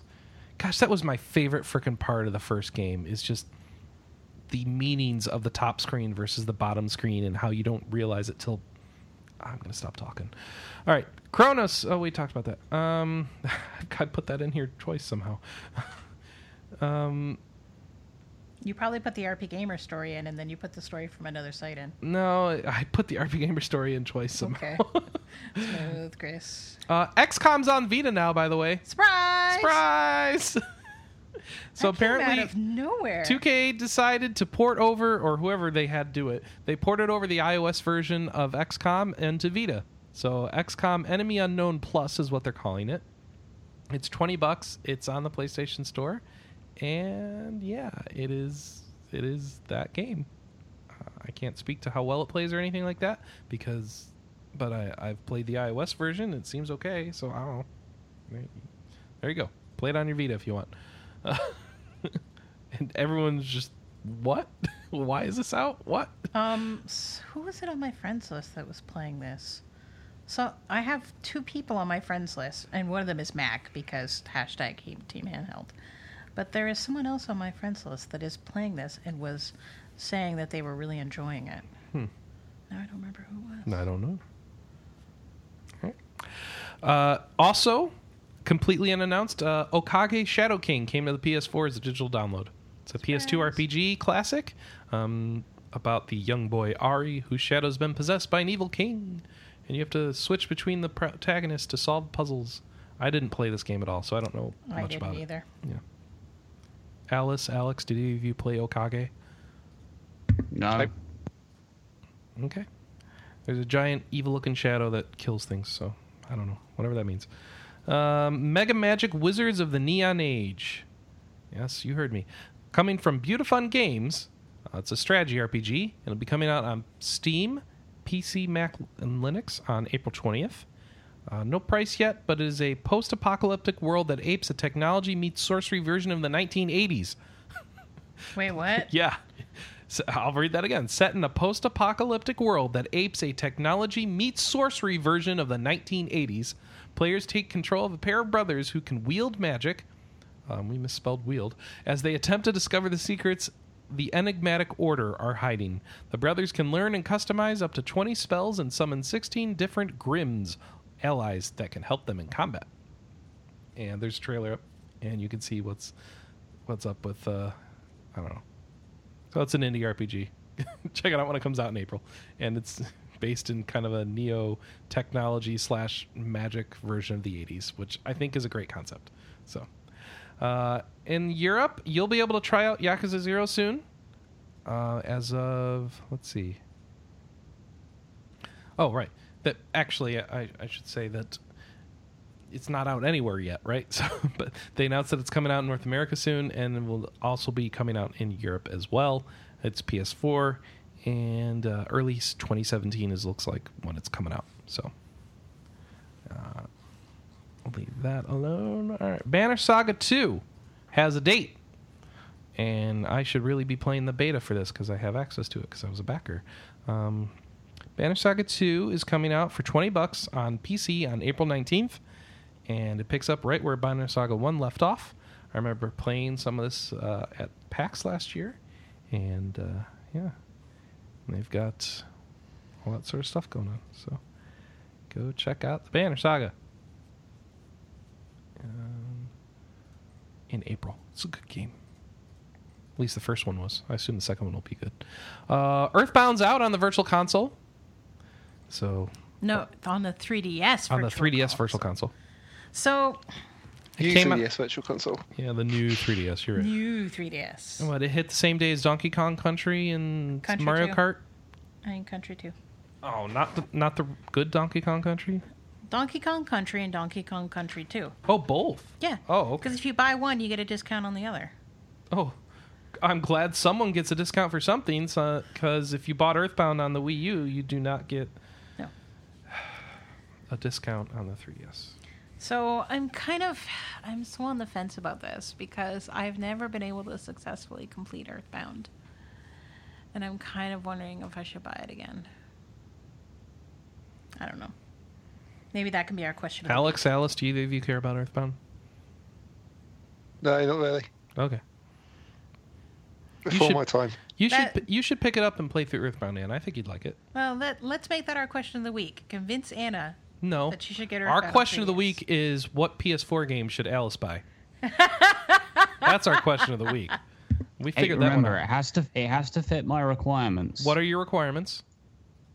uh, no PC ports? No PC ports. No PC Got ports. it. Okay. So there'll be a list of like three and a half games. And all right. By the way, also, er, Nintendo has, and maybe they already did this earlier, but I think it's so cool that I'm going to mention again. The player's guide, the original player's guide for Earthbound, is up on their website, and it's like a, a digital navigable version of it. Now it loads slow as all get out for some reason, and I don't understand why, but um, you can. I wish they would have just put it in a PDF you could download. But you can access at earthbound.nintendo.com slash player's guide, the original player's guide for Earthbound. And that's really cool. I'm laughing because I'm friends with Chris Hoffman on Twitter, and he, um, when he went to pick up the Legend of Zelda Twilight Princess remake, um, the guy at GameStop attempted to sell him the strategy guide. Oh, and he's like, I wrote that strategy guide. Yes, Chris Hoffman wrote the original strategy guide That's funny. for the original release of Twilight Princess. So we all got a good chuckle out of that. So every time people bring up strategy guides, now I think of that. Sorry. I used my my Twilight Princess amiibo in my Hyrule Warrior Legends game. Oh, how's that work? I she giggled and I got one rupee because screw you. Grumble, grumble, grumble. You either get a weapon or you get one rupee. That's my favorite part. That's part. funny. Anyways, Man, it takes forever to, for this to load. Jeez. Man. Okay. Anyway. news. News. Uh, that's it for news. Time for this, the shorter news, the briefs, so you would say. Blackguards is coming to console sometime in 2016 in the summer. Nobody cares. Dragon Fantasy 2 is coming to PS4 on the. Tw- huh? Oh, it's out on the t- PS4. It came. All right. Old story. That's what happens when I reuse notes from a week that didn't happen. Um, Dragon Fantasy 2 came out on the 24th on PS4. Cosmic Star Heroines coming out June, somewhere between June and August of 2016, and there's a beta next month. We don't really know when it's coming out, but at some point, Cosmic Star Heroine will come out. Ys 8 is hitting Japan in July. Togenin 2 has pictures. Black Rose Valkyrie, which is um, that uh, uh, it's a It's new, new compo heart.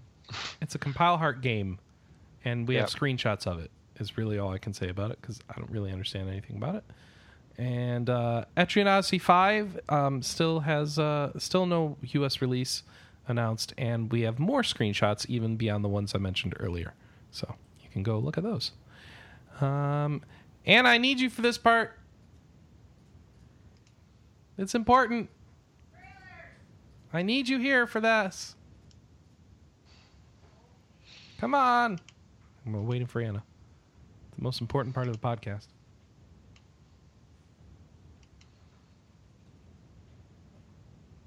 I think she's coming. I think she's on the phone, Chris. No, she's Uh, not I'm on the pretty phone. Sure Yeah, the phone Virgil- rang. It was a. We've been having Hang up. hang up calls. calls for some reason. Um, all right, No. trailer. First off, for Neo, Trailer. Star Ocean Five, Trailers. even more Star Ocean Five. trailer, trailer, trailer, trailer. Oh, Uh, go ahead. I was going to say uh, the pre-orders on PSN for Star Ocean 5 are up if you have a Japanese PSN account. That was one of the things that I found while I was poking through the. Oh, there you go. That's that's something you can get. Yeah, it's out this week, I think, in Japan. Yeah, it comes out this week. Uh, new game called Tales of the Rays, like uh, Musica, Charles, Liotta, Romano, Rice, Bradbury. No, probably Huh? not those Rays. No, this is Tales Oh. of the Rays, as in the new Tales of game. Oh. Um, we got a trailer. Well, trailer. Uh, Stranger of Sword City. Trailer. And Drag- release date, I think. Dragon Quest. Well, it's out on Xbox Oh, okay. One. Um, the Vita one's coming later. Um, so yeah, nobody's played that either. Nobody wants to Um, play Stranger Sword City. Um, What? no. Oh, okay. Has it been getting negative feedback already? Mm, no. I'll Um, tell you after the podcast. Okay, sounds good. Dragon Quest Monster Joker 3, Trailer. Fallout 4 Automatron. Oh, that's out now, isn't it? Yep. Trailer. Sword Art Online Hollow Realization. Trailer. Overfall is in early access. It's a Turkish Kickstarter game. And Has a trailer. Digimon World. Wait. Digimon World, Trailer. but only for Japan. Yeah. Labyrinth of Refrain, which is Trailer. a dungeon crawler for Vita in Japan. what? It's a dungeon crawler on the Vita. Of course it is. Romancing Saga 2, iOS, Android, Vita port. Uh, we're only we're not getting the Vita version, but maybe not. This is Japan only. All of this. Trailer. I don't. Th- I don't know that we're getting any of it. No, we're getting we're getting. I feel like we were getting that for The the, iOS, iOS, Android? and Android, and people were really upset on Twitter that we weren't getting the Vita version. And then they were like, "Well, if you want the Vita version, let us know." We won't do anything about it, no. but you can let us Or know. is, am I thinking of the a different game? I think you're confusing that with Setsuna. Oh, Right, I could Romancing be. Saga, Honestly, I it's like every game right now. right. Okay. Every game that Yeah, could have a Vita Saga port. never been released in English. Okay. I don't think Romancing Saga is coming out here. But, Okay. All right. Um, also, typey type type. Um, Tales of Berseria, Trailer. Japan only. Wait, isn't that the new Tales of game? That is Well- the new Tales game. Well, then what's Tales of the Rays? Uh, pretty sure That's it's a- some phone a game ra- or something. Yeah, it's a random mobile one. It's an escort Tales game. What does that mean? Uh, remember, they've got that escort mothership distinction. Yeah, what does that mean? Uh, It's so like- escort it's are like basically side games. side games. Yeah, so Tales of the World, Radiant Mythology, those were escort. I, I Um, don't know, but is it a real game? Is it a full game? Is it? A, Yes, what does but it it's mean? not part of the main storyline. Th- But they don't have a main storyline. They're not connected. It's not part of the main ones. It's not like Tales of Xillia, etc., where it's part of the main series. It's like a main Final Fantasy game. It just means it's developed by different people, right? Well, and it's a phone game, isn't it? Yeah, and it's a phone game. Okay. Yeah. See, It's- the, it's the sort of like phone the game Final tells me more than oh, it's not made by the main Tales team. You know. Um, yeah, I mean, the, they created the distinction when I think it was Tales of the Tempest came out and then bombed horrifically. Well, this one doesn't count because it's not a mothership game. Is the dev team called Mothership by any chance? Is that what's going on? No, So, all right. don't ask. Just don't. I I did ask. Move on. I'm sorry. all right, I'll move on. All right, so Tales of Bersitis, Japan only still. No no announce to the US. Um Seventh Dragon It's- it's- 3. Trailer. No, it's been announced for the US. Oh, Bersitis has been announced for US? Okay. But it's a Yes. Japanese only trailer, I guess is the note I made here. Sorry. Yeah. Sorry for the confusion. Seventh Dragon 3 I know is coming out here at some point. Um but uh, just summer of 2016 is all we know, and we've got another trailer. Um, we have another Stranger Sword City Actually, Seventh Dragon has a release date now. Oh, what's the Seventh Dragon release date? Uh, I want to say July 12th. July 12th. Thank you. Details. I, I know a number of people will be excited for that. People have been waiting for a Seventh Dragon game for forever. Um, let's see. Dark Souls 3. Anna, Trailer. thank Thank you. Um, Trillion, God of Destruction. Trailer. Odin Sphere, Left Horizon, Virgin. I don't know how to pronounce that. Trailer. Um, Grand Kingdom. Trailer. Got a battle system trailer. Yep. And that's our trailers for the week. All right. Woo! Now time for some messages. Um, I'm going to skip these phone ones because I don't have the thing for it set up, and we're really over time. So we'll go right to a, an email. We'll get the phone messages next week. Don't worry, I won't delete them. Um, all right. So first off, uh, you didn't put who this is from, Anna. Oh. Um, I'm going to read the letter. You figure out who it's from. I enjoyed Anna's description of Return to PopoloCrois. My life, my my life, my wife enjoys the Harvest Moon games, but also likes RPG battles, so I will recommend it to her. My wife is also looking forward to playing the new Animal Crossing and Disney Magical World 2, due out later this year. Disney Magical World 2. yes. You get a Disney Magical World game this year, and I think you get a new Style Savvy game this year. No, it hasn't been announced yet. What? It has. It's it's been out in Europe for months. But not announced for the U.S. Correct. Lame. Uh, yes. All right. Uh, let's see. The letter writer continues to say, I personally have been enjoying the PSP fan translation of Nayuta no Kiseki, made by Fa- Falcom and set in the same universe as the Trails in the Sky games. Uh, the game plays like a lighter version of Ys, but with a detailed script and story like the mainline Trails games. Uh, I've still yet to beat Trails 1. It's a long game, but I'm looking forward to continuing the story in Trails 2 and 3. Lastly, thanks to Chris and Johnathon talking about Pillars of Eternity, I bought the game in the White March 1 and 2, and I'm looking forward to starting my adventure up this weekend. Without further ado, here are some more alternate reality game titles just for laughs PopoloCrois Picross, Wario and Waluigi's Printer Paper Jam, Trails in the Sky Bounty of the Ocean Blue, which abbreviates to Tits colon boob. Not So Innocent Life, a Harem Harvest Moon. I'll read that again. Not So Innocent Life, a Harem Harvest Moon. Harem Harvest Moon. Okay. Food Inspector Pikachu. Butterfly in Disgaea. I can fly twice as higher.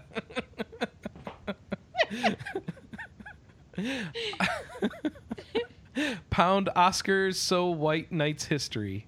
What? White Knights.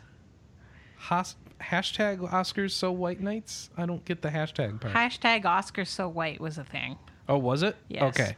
Hashtag Oscars so white Knights history. Got it. White Knights. Dragon Quest Ten, uh, Dragon Quest Cross Ghostbusters Slimer Edition. Ah. SD Gundam style. Gundam style. Get it? Yeah. No. Okay. Final Fantasy 16 Steam Early Access, which I think is an appropriate name. Thank you. Uh, who's the letter writer, Anna? Uh, Brennan. Brennan. Yeah. you, He's Brennan. he's emailed us a bunch. Yeah, I know. Yeah. Cool. All right, and with that, let's uh let's so I made a bunch of uh the the games list for what's coming out last week. Um and then we didn't have a show, but I still have it all here in the notes, so you're going to hear it anyway. So I'm sorry. Um and then I also have what's coming out next week. So here we go. Uh, as my wife departs to go work on lunch because she doesn't like to listen to this part of the show. All right, here we go. Neptunia U Action Unleash uh, comes out to PC on March 21st. 101 days to on March 22nd. We get 101 days to die on PC. Cat Lateral Damage on PS4. Day of the Tentacle Special Edition on PS4, Vita, and PC. Dragon Fantasy: The Black Tome of Ice on PS4. Fallout 4 Automatron DLC on Xbox One, PS4, and PC. Lictum Battle Mage on Xbox One, PS4. Um, Nelly Cootalot, The Fowl Fleet on PSC, Mac, and Linux. Out of the Park Baseball on PC. Republics, the final uh, is hitting PS4, and I think the full game is out now on all the platforms. Uh, Stranger of Sword City on Xbox One, uh, and I think the Vita version might even be out on digital only. Otherwise, it's coming Uh, out later. No, I think the version is end of April. Okay, so just Xbox One for now. Yep. Um, let's see. The Trackmania Turbo hit on Xbox One, PS4, and PC. On March 23rd, it was 101 Days to Die on PS4 and Xbox, and Trackmania Turbo on Windows, PS4, and Xbox. um, which I think I just got that in there twice. So I don't know what day that came out 22nd or 23rd. The Descendant hit PC on March 24th. Also on the 24th came Samorost 3 and Slain, um, all, all for PC. Total Wars Battle Kingdom hit PC, Mac, iOS, and Android. And then on the 25th, Hyrule Warriors Legends came out for 3DS. Ooh. And then let's see, where did I have all the crappy? Here's the crappy. Uh, sorry, not crappy, but the PC games that we didn't know existed that came out in the uh, last week. 28 Waves Later, A Room Beyond, Alchemist Awakening, Emporia Realms of War and Magic, Envoy, Hiragana Pixel Party, Obscuritas, PRIO, Raising Angels Hope, Samphi, Tech Wars Online, Tiny Knight, Warbirds World War II Airstrike, and Windchild. Whew. All right. So, games you've heard of in the next week. Adrift for the Oculus. So, first off, here's a bunch of crap coming out with the Rift on March 28th, which is two days from now. On Monday, you get Adrift, which also comes out on PC. You get Adventure Time Magic Man's Head Games, Albino Lullaby, Audio Arena, Bank Limit Advanced Battle Racing, Blaze Rush, Chronos, the RPG we mentioned, Darknet, Dead Secret, Defense Grid 2 Enhanced VR Edition, Dread Halls, Elite Dangerous, which that, that'll be really cool actually, um, Esper 2, Eve Gunjack, Eve Valkyrie, which I know will be even cooler still, Fly to Kuma, Hero Bound SC, Keep Talking and Nobody Explodes. Yeah, it's on the Rift, Anna. Lucky's Tale, Omega Agent, Pinball FX2 VR, Project Cars, Radial G, Rooms, Shuffle Puck Cantina Deluxe VR, Smashing the Battle, The Vanishing of Ethan Carter, Vectron Revenge, and finally Windlands. Whew. I have no idea if I'll be able to play any of those because I don't know when we're getting our Rift. But, uh, all right. Non Rift games coming out in the next week Chronicles of Tem- Teddy, Harmony of Exodus, which we mentioned earlier in the show. Forced Showdown, which is a, a follow up to the PC game Forced, which is a multiplayer um, RPG thing. Um, so check that out this week. Griffin Knight Epic on Xbox One and PS4. Infinity Runner. Uh, these are all on March 29th, by the way. They're all Tuesday. Uh, Killer Instinct Season 3 for Xbox One and PC. The Last Door Season 2 for PC, Mac, Linux. Minecraft Story Mode Episode 5. Order up for Xbox One, PS4, 360, PS3, PC, Mac, iOS, and Android. Woo! No Linux. What's up with that? Um, I don't know how this one works. Mini Mario and Friends Amiibo Challenge, which is free with an Amiibo purchase. So, okay. MLB The Show 16 hits PS3 and PS4. No Vita version announced. Isn't that sad? Um, Nights of Azure comes out on PS4 this week. Anna's excited for that. Yes. Night Cry coming out to PC. No Time to Explain is hitting the PS4. It's been out on PC for a while. RBI Baseball 16 on Xbox One and PS4. Um, Resident Evil 6 on Xbox One and PS4. Shantae's Risky Revenge Director's Cut. And StarCraft 2 Nova Covert Ops hits PC and Mac. And finally, v- Trillion God of Destruction. Well, that's not finally. Did I say finally? Trillion God of Destruction hits Vita on the 29th. The Walking Dead Michonne Episode 2 Give No Shelter on Xbox One, 360, PS4, PS3, PC, iOS, and Android. And Unepic hits PS4 and PS Vita. I don't know exactly when these Nintendo releases are happening, but sometime around the 29th, you'll get Yoshi's Story on the eShop on the Wii U, Donkey Kong Country on the new 3DS eShop, um, Earthbound on the new 3DS eShop already happened. Hyrule War- oh, we talked about that. Japanese Rail Sim 3D Journey in Suburbs Number One, Volumes Two, Three, and Four, all on eShop for four bucks each. They're train they are train uh, conducting simulators. Um, and Super Mario Kart. Oh wait, that's already out. So, so Witch and Hero Two on the Wii U, right? Um, oops. Sorry, I messed up my scrolling here. Uh, Epistory hits PC, Mac, and Linux on the 30th. Ashes of Singular of the Singularity hits PC on the 31st, as does Don't Starve Shipwrecked, Hyperlight Drifter, an anticipated indie title, and Sleepy Dogs Definitive Edition comes to the Mac on the 31st. Woo! And now for the random PC games that I get a list of. 1993 Space Machine comes out. Alenda do Heroi. Atari Vault. Battlestorm. Bazaar. Benji Challenges. Edgar. Escape Close Call. Forestry 2017 The Simulation.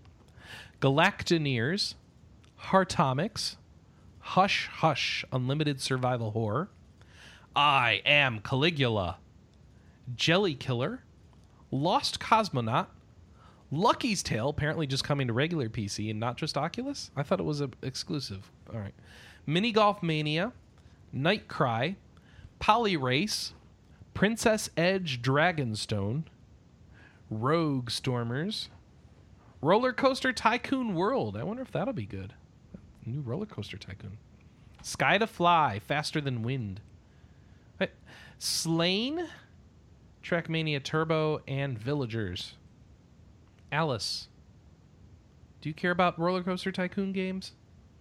Uh, I heard Roller Coaster Tycoon World had been delayed and switched to an early access model. Oh, okay. I'm probably, I mean, I don't know. Coastal World looks good. It good. says finally launching next week in early access. The final version's Yeah. release is still unscheduled. Wow, you're totally Yep. right. so uh, yeah. Get that. All right. Woo! But uh, th- I mean, hey, there's always I say there's always Coastal World, but even though I don't know if that's any good. Oh, so not Coastal World. Sorry, Planet Coaster. Planet Coaster. All right. It's the Planet Coaster's the one being done by Frontier Developments, I don't know who is- Frontier Developments is. the guys who made Elite Dangerous. Aren't they busy finishing up the Horizons content? I presume that they are, you know, doing both. Mm.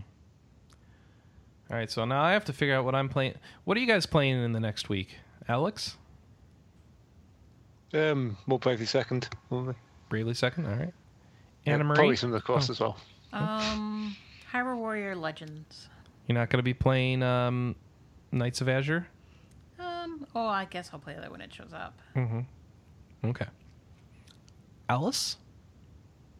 Um, I am probably going to continue playing the games that I talked about earlier. Nothing new for you, huh?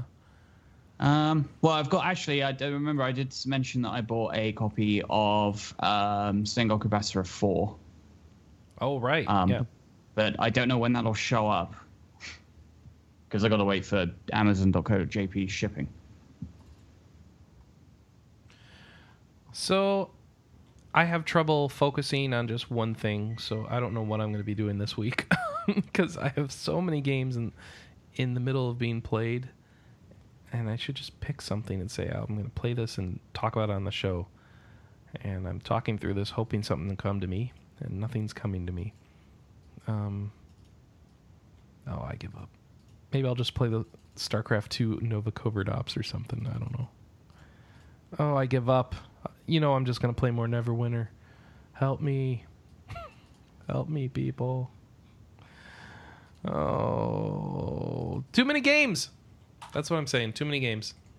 We had not enough games. Now we got too many games. All right. No, nobody's with me on that. Everyone else can figure out what they're doing with their time. I need help. Somebody help me. Write in and help me. Write into podcaster.rpgamer.com. Call us at 608-729-4098. Leave a voicemail telling me what I should play. And then uh, listen to our show live every week, 9 a.m. Pacific, noon Eastern on twitch.tv slash rpgamer. Website's rpgamer.com. Facebook's rpgamer. YouTube's rpgamer, D-O-T-C-O-M. Um, follow, like, subscribe, vote up podcasts, whatever you can do. Uh, everything helps us out, and we appreciate it. Let us know what you'd like to see on the show uh, so we can change it and make it uh, more suited to you and your tastes. Um, thanks, everybody. Alex, Alice, Johnathon, and Anna Marie for joining us, and you, dear listener, for listening to this very long episode of the show. Um, sorry for the long delay, but I hope this big show makes up for it to some degree. And we will catch you next week. Um, with that, I guess uh, it's time to say goodbye. So, goodbye, everybody. This is where you, the rest of you should say something. Goodbye. I Bye. All right. See you next time.